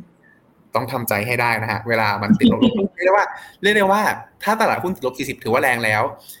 บิตคอยติดลบกันแบบ5 60เป็นเรื่องปกติอะไรอย่างเงี้ยในช่วงขาลงของเขาต้องทำใจให้ได้เท่านั้นเองครับทำอย่างนี้ไว้ค่ะเวลาซื้อเสร็จแล้วของคุณชนะบอกตอนนี้นกกองน้ำมันรัวๆเลยอ่าเยี่ยมเยี่ยมเยี่ยมคุณกุ๊กไก่ค่ะ เอาใจช่วยนะคุณพีทจริงประคับประคอง ตอนนี้ขาย tech อเมริกาค่ะบางส่วนมาเข้า u g s k i n บ้างดีไหมครับคุณอำนาจนี่ครับหลักๆก็คือเป็นการ rebalance ความเสี่ยงแล้วก็เป็นในเรื่องของตัวอ่า take profit เนาะที่ผมพูดถึงก็คือเราลุ้น upside ของเขาอีกสักแปดถึงสิบในที่เนี้ยมันอาจจะไม่ถึงก็ได้ เพราะฉะนั้นการที่มันขึ้นมาเยอะแล้ว ขายบางส่วนออกมาเพื่อ manage ความเสี่ยงของพอร์ต อันนี้เป็นจุดที่เราย้ำประจำครับ โอเคค่ะสองคำถามสุดท้ายค่ะ Mega Ten มีตัวที่แนะนำเข้าซื้อไหมครับหมายถึงซื้อหุ้นของ Mega Ten เนี่ยเหรอในหุ้นเหรอ เอ่อเอ่อถ้าจริง ๆ ถ้าส่วนตัวละกันเนาะเอ่อหลักๆเองผมมองในเรื่องของตัวธุรกิจที่ผูกขาดนิดหนึ่งนิดหนึ่งเนาะอาจจะมองในเรื่องของตัว Google ฮะ Google อีกอันหนึงที่มองว่ามันมีความน่าสนใจในเชิงของตัวซิกซิกิคอของเขาจ๋าๆเลยแล้วมีความแบบแบรนด์ loyalty สูงมาก ผมชอบ Apple ฮะอีกตัวหนึ่งที่มองว่าจะเป็นกระดูกสันหลังของตัวเทคโนโลยีในอนาคตก็เป็นเรื่องของตัว NVIDIA ครับเรียกได้ว่าจากสิบเนี่ยมามาสามตัวแล้วฮะส่วนที่เหลือเองอยู่ในจุดที่ ผมก็ถือว่าชอบนะ แต่ถ้าเกิดให้แบบแนะนำสามอันดับแรกผมชอบสามตัวนี้ที่สุดครับ โอเคค่ะ ส่วนนี้ค่ะพอดีเพิ่งได้เริ่มซื้อ RMF ครับแล้วตอนแรกซื้อของบลจ A ไปศึกษาเพิ่มเติมแล้วไปซื้ออีกบลจอยากสอบถามว่าในหนึ่งปีเราต้องซื้อทั้งสองบลจเลยไหมครับเพราะสับเปลี่ยนกองแล้วแต่ทำไม่ได้ครับอ๋อไม่จำเป็นครับเขาดูที่การซื้อในปีนั้นของทุกที่รวมกันครับ ใช่ใช่ใช่ส่วนอันนี้น่าจะมาแบบ ระบายกันแหละ KT ชนะติดลบ54เราซื้อเพื่อนกันฮะ ติดลบเหมือนกันแต่ว่าแต่ว่าไม่อาจจะไม่เยอะเท่านะเพราะว่าของผมมันอยู่ในพอร์ต DCA ครับ ก็คือว่าไงก็คือตัวเองผมไปเรื่อยๆ แต่ถมน้อยลงเท่านั้นเองครับ จากตอนแรกเป็นช้อนกลาง ตอนนี้เป็นช้อนกาแฟนี่ค่ะครับขอบคุณมากเลยนะคะ ทุกๆคนเลยนะ ขอบคุณมากๆเช่นเดียวกัน แล้ววันนี้คุณพีทมีข่าวมาประกาศทุกคนด้วยเนาะก็เรียกได้ว่าเราแอบหลอกลวงผู้บริโภคเนาะที่บอกว่าสัป ดาห์นี้จะเป็นสัปดาห์สุดท้ายของปี ก็ถ้าว่ากันตามตรงฮะสัปดาห์นี้จะเป็นสัปดาห์สุดท้ายของผมกับในส่วนของตัวช่อง The Up 10ตรงนี้นะครับอ่าหลักก็คืออ่ามีการเป็นไงเป็นการเป็นไงเป็นการฮะปรับเปลี่ยนปรับเปลี่ยนนิดนึงอ่าใช่ใช่ครับ ก็คือไม่อยากไม่อยากให้มันดูมันดูเศร้าหรืออะไรเนาะก็ติดตลกไปเรื่อยๆนะฮะอ่าแต่ถ้าแน่นอนครับถ้าสมมตินัดตรงนี้อ่า ยังอยากติดตามในส่วนของตัวเนื้อหาดีๆอย่างนี้ ก็อาจจะขออนุญาตโฆษณาฮะทิ้งท้ายก็จะเป็นในส่วนของตัวช่อง YouTube ที่ทำกับน้องอ้นเนาะก็จะเป็นในส่วนของตัว Pre Market Channel นะครับ ก็อาจจะอาจจะฝากช่อง อะผมลืมแชร์จอฮะ ขออภัยเอาไปแหละให้คุณพีทแชร์จอก่อน แต่แค่จะบอกทุกคนว่านะตอนนี้ค่ะภายในมันมีการปรับเปลี่ยนอะไรด้วยเนาะคุณพีทเองก็เดี๋ยวจะไปอยู่ในส่วนของ Pre Market Channel แหละ ไปติดตามกันเพิ่มเติมได้ หรือถ้าเกิดน้องๆคนไหนนะคะ สนใจอยากจะลองทำตำแหน่ง PS แบบอย่างคุณพีทเนี่ยก็สามารถส่งโปรไฟล์มาทาง Finnomena ได้เช่นเดียวกันนะคะ ตอนนี้มีเปิดรับสมัครอยู่ด้วย ช่องนี้เองค่ะมีกิจ channel นะครับก็ฝากกันเอาไว้ด้วยนะฮะหรือถ้าสมมุติครับถ้าสมมุติ มีคำถามอะไรก็สามารถส่ง inbox มาทางช่องการช่องการช่องทางตรงนี้ได้นะครับ ยินดีตอบคำถามเหมือนเดิม หรือถ้าสมมติฮะอยากได้รายการตอบคำถามแบบนี้เหมือนเดิม อาจจะลองไปคอมเมนต์กันหลาย ๆ ท่านนิดนึงก็ได้นะครับ เดี๋ยวจะอาจลองคุยกับน้องอ้น แล้วคุยกับทีมฮะเผื่อจะทำตรงนี้เพิ่มเติมขึ้นมานะครับ ตอนนี้ให้เขาไปพักผ่อนกันหน่อยทุกคนช่วงสิ้นปี บางทีน้อง ๆ อาจจะแบบติดธุระกันเยอะ แต่ถ้าไปกระตุ้นเยอะๆเขาก็จะได้แบบทำคอนเทนต์ให้ทุกคนดูได้เนาะนี่คุณวิวเมื่อกี้เห็นแล้วเนาะว่าช่องไหน เขียนบอกเขียนให้ด้วยจะได้ตามไปฟังแคปหน้าจอเมื่อกี้ได้เลยนะคะ Pre Market Channel จริงๆก็เขียนว่า P R E วักใช่ไหม M A R K E T เดี๋ยวขออนุญาตนะฮะ อันนี้เลยครับ Pre Market Channel ครับผมก็ Pre Market ติดกันแล้วก็เว้น Channel เนาะ Pre Market คือ ช่วงเวลาก่อนตลาดเปิดฮะก็สื่อสองข้อหมายหนึ่งก็คือเตรียมตัวก่อนตลาดเปิดกับ 2 ก็คือ ตรงเนี้ยเป็นการทำช่องในช่วงนอกเวลางานฮะเพราะฉะนั้นวิววิวที่พูดในวิวที่เราพูดในช่องนะตรงนี้ไม่ได้เกี่ยวกับวิวกลางอะไรทั้งสิ้นเนาะเพราะฉะนั้นอาจจะเห็นความเห็นแปลกๆหรืออะไรท่าทีอะไรแปลกๆกันบ้าง ก็เป็นวิวส่วนตัวของน้องๆ แล้วก็ทีมงานทุกคนครับเดี๋ยวจะไปคอมเมนต์ว่าอยากเห็นโดมิโนคนค่ะ ให้คุณอ้นกับคุณพีทมาเล่นโดมิโนกัน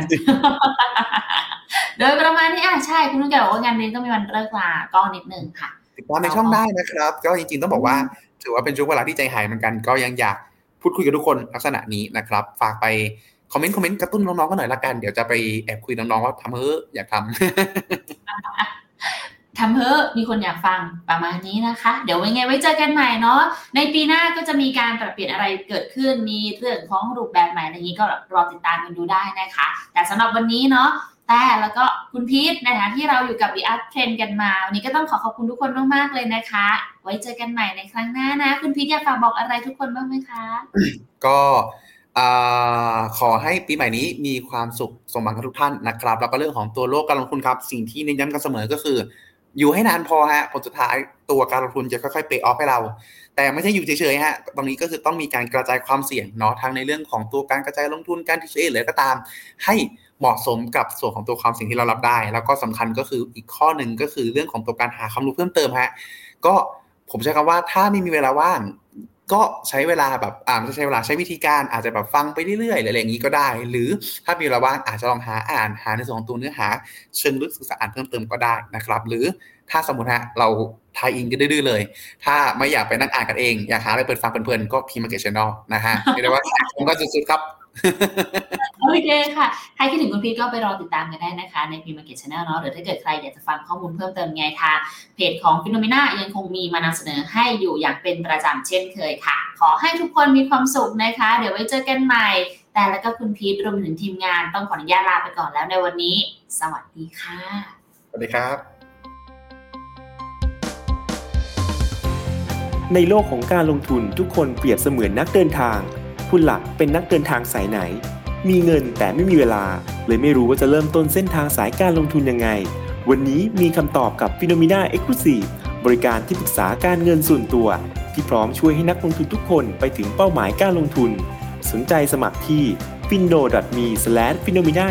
x c l u s i v e หรือ line at p h e n o m e n a p o r t คำเตือนผู้ลงทุนควรทำความเข้าใจลักษณะสินค้าเงื่อนไขผลตอบแทน และความเสี่ยงก่อนตัดสินใจลงทุน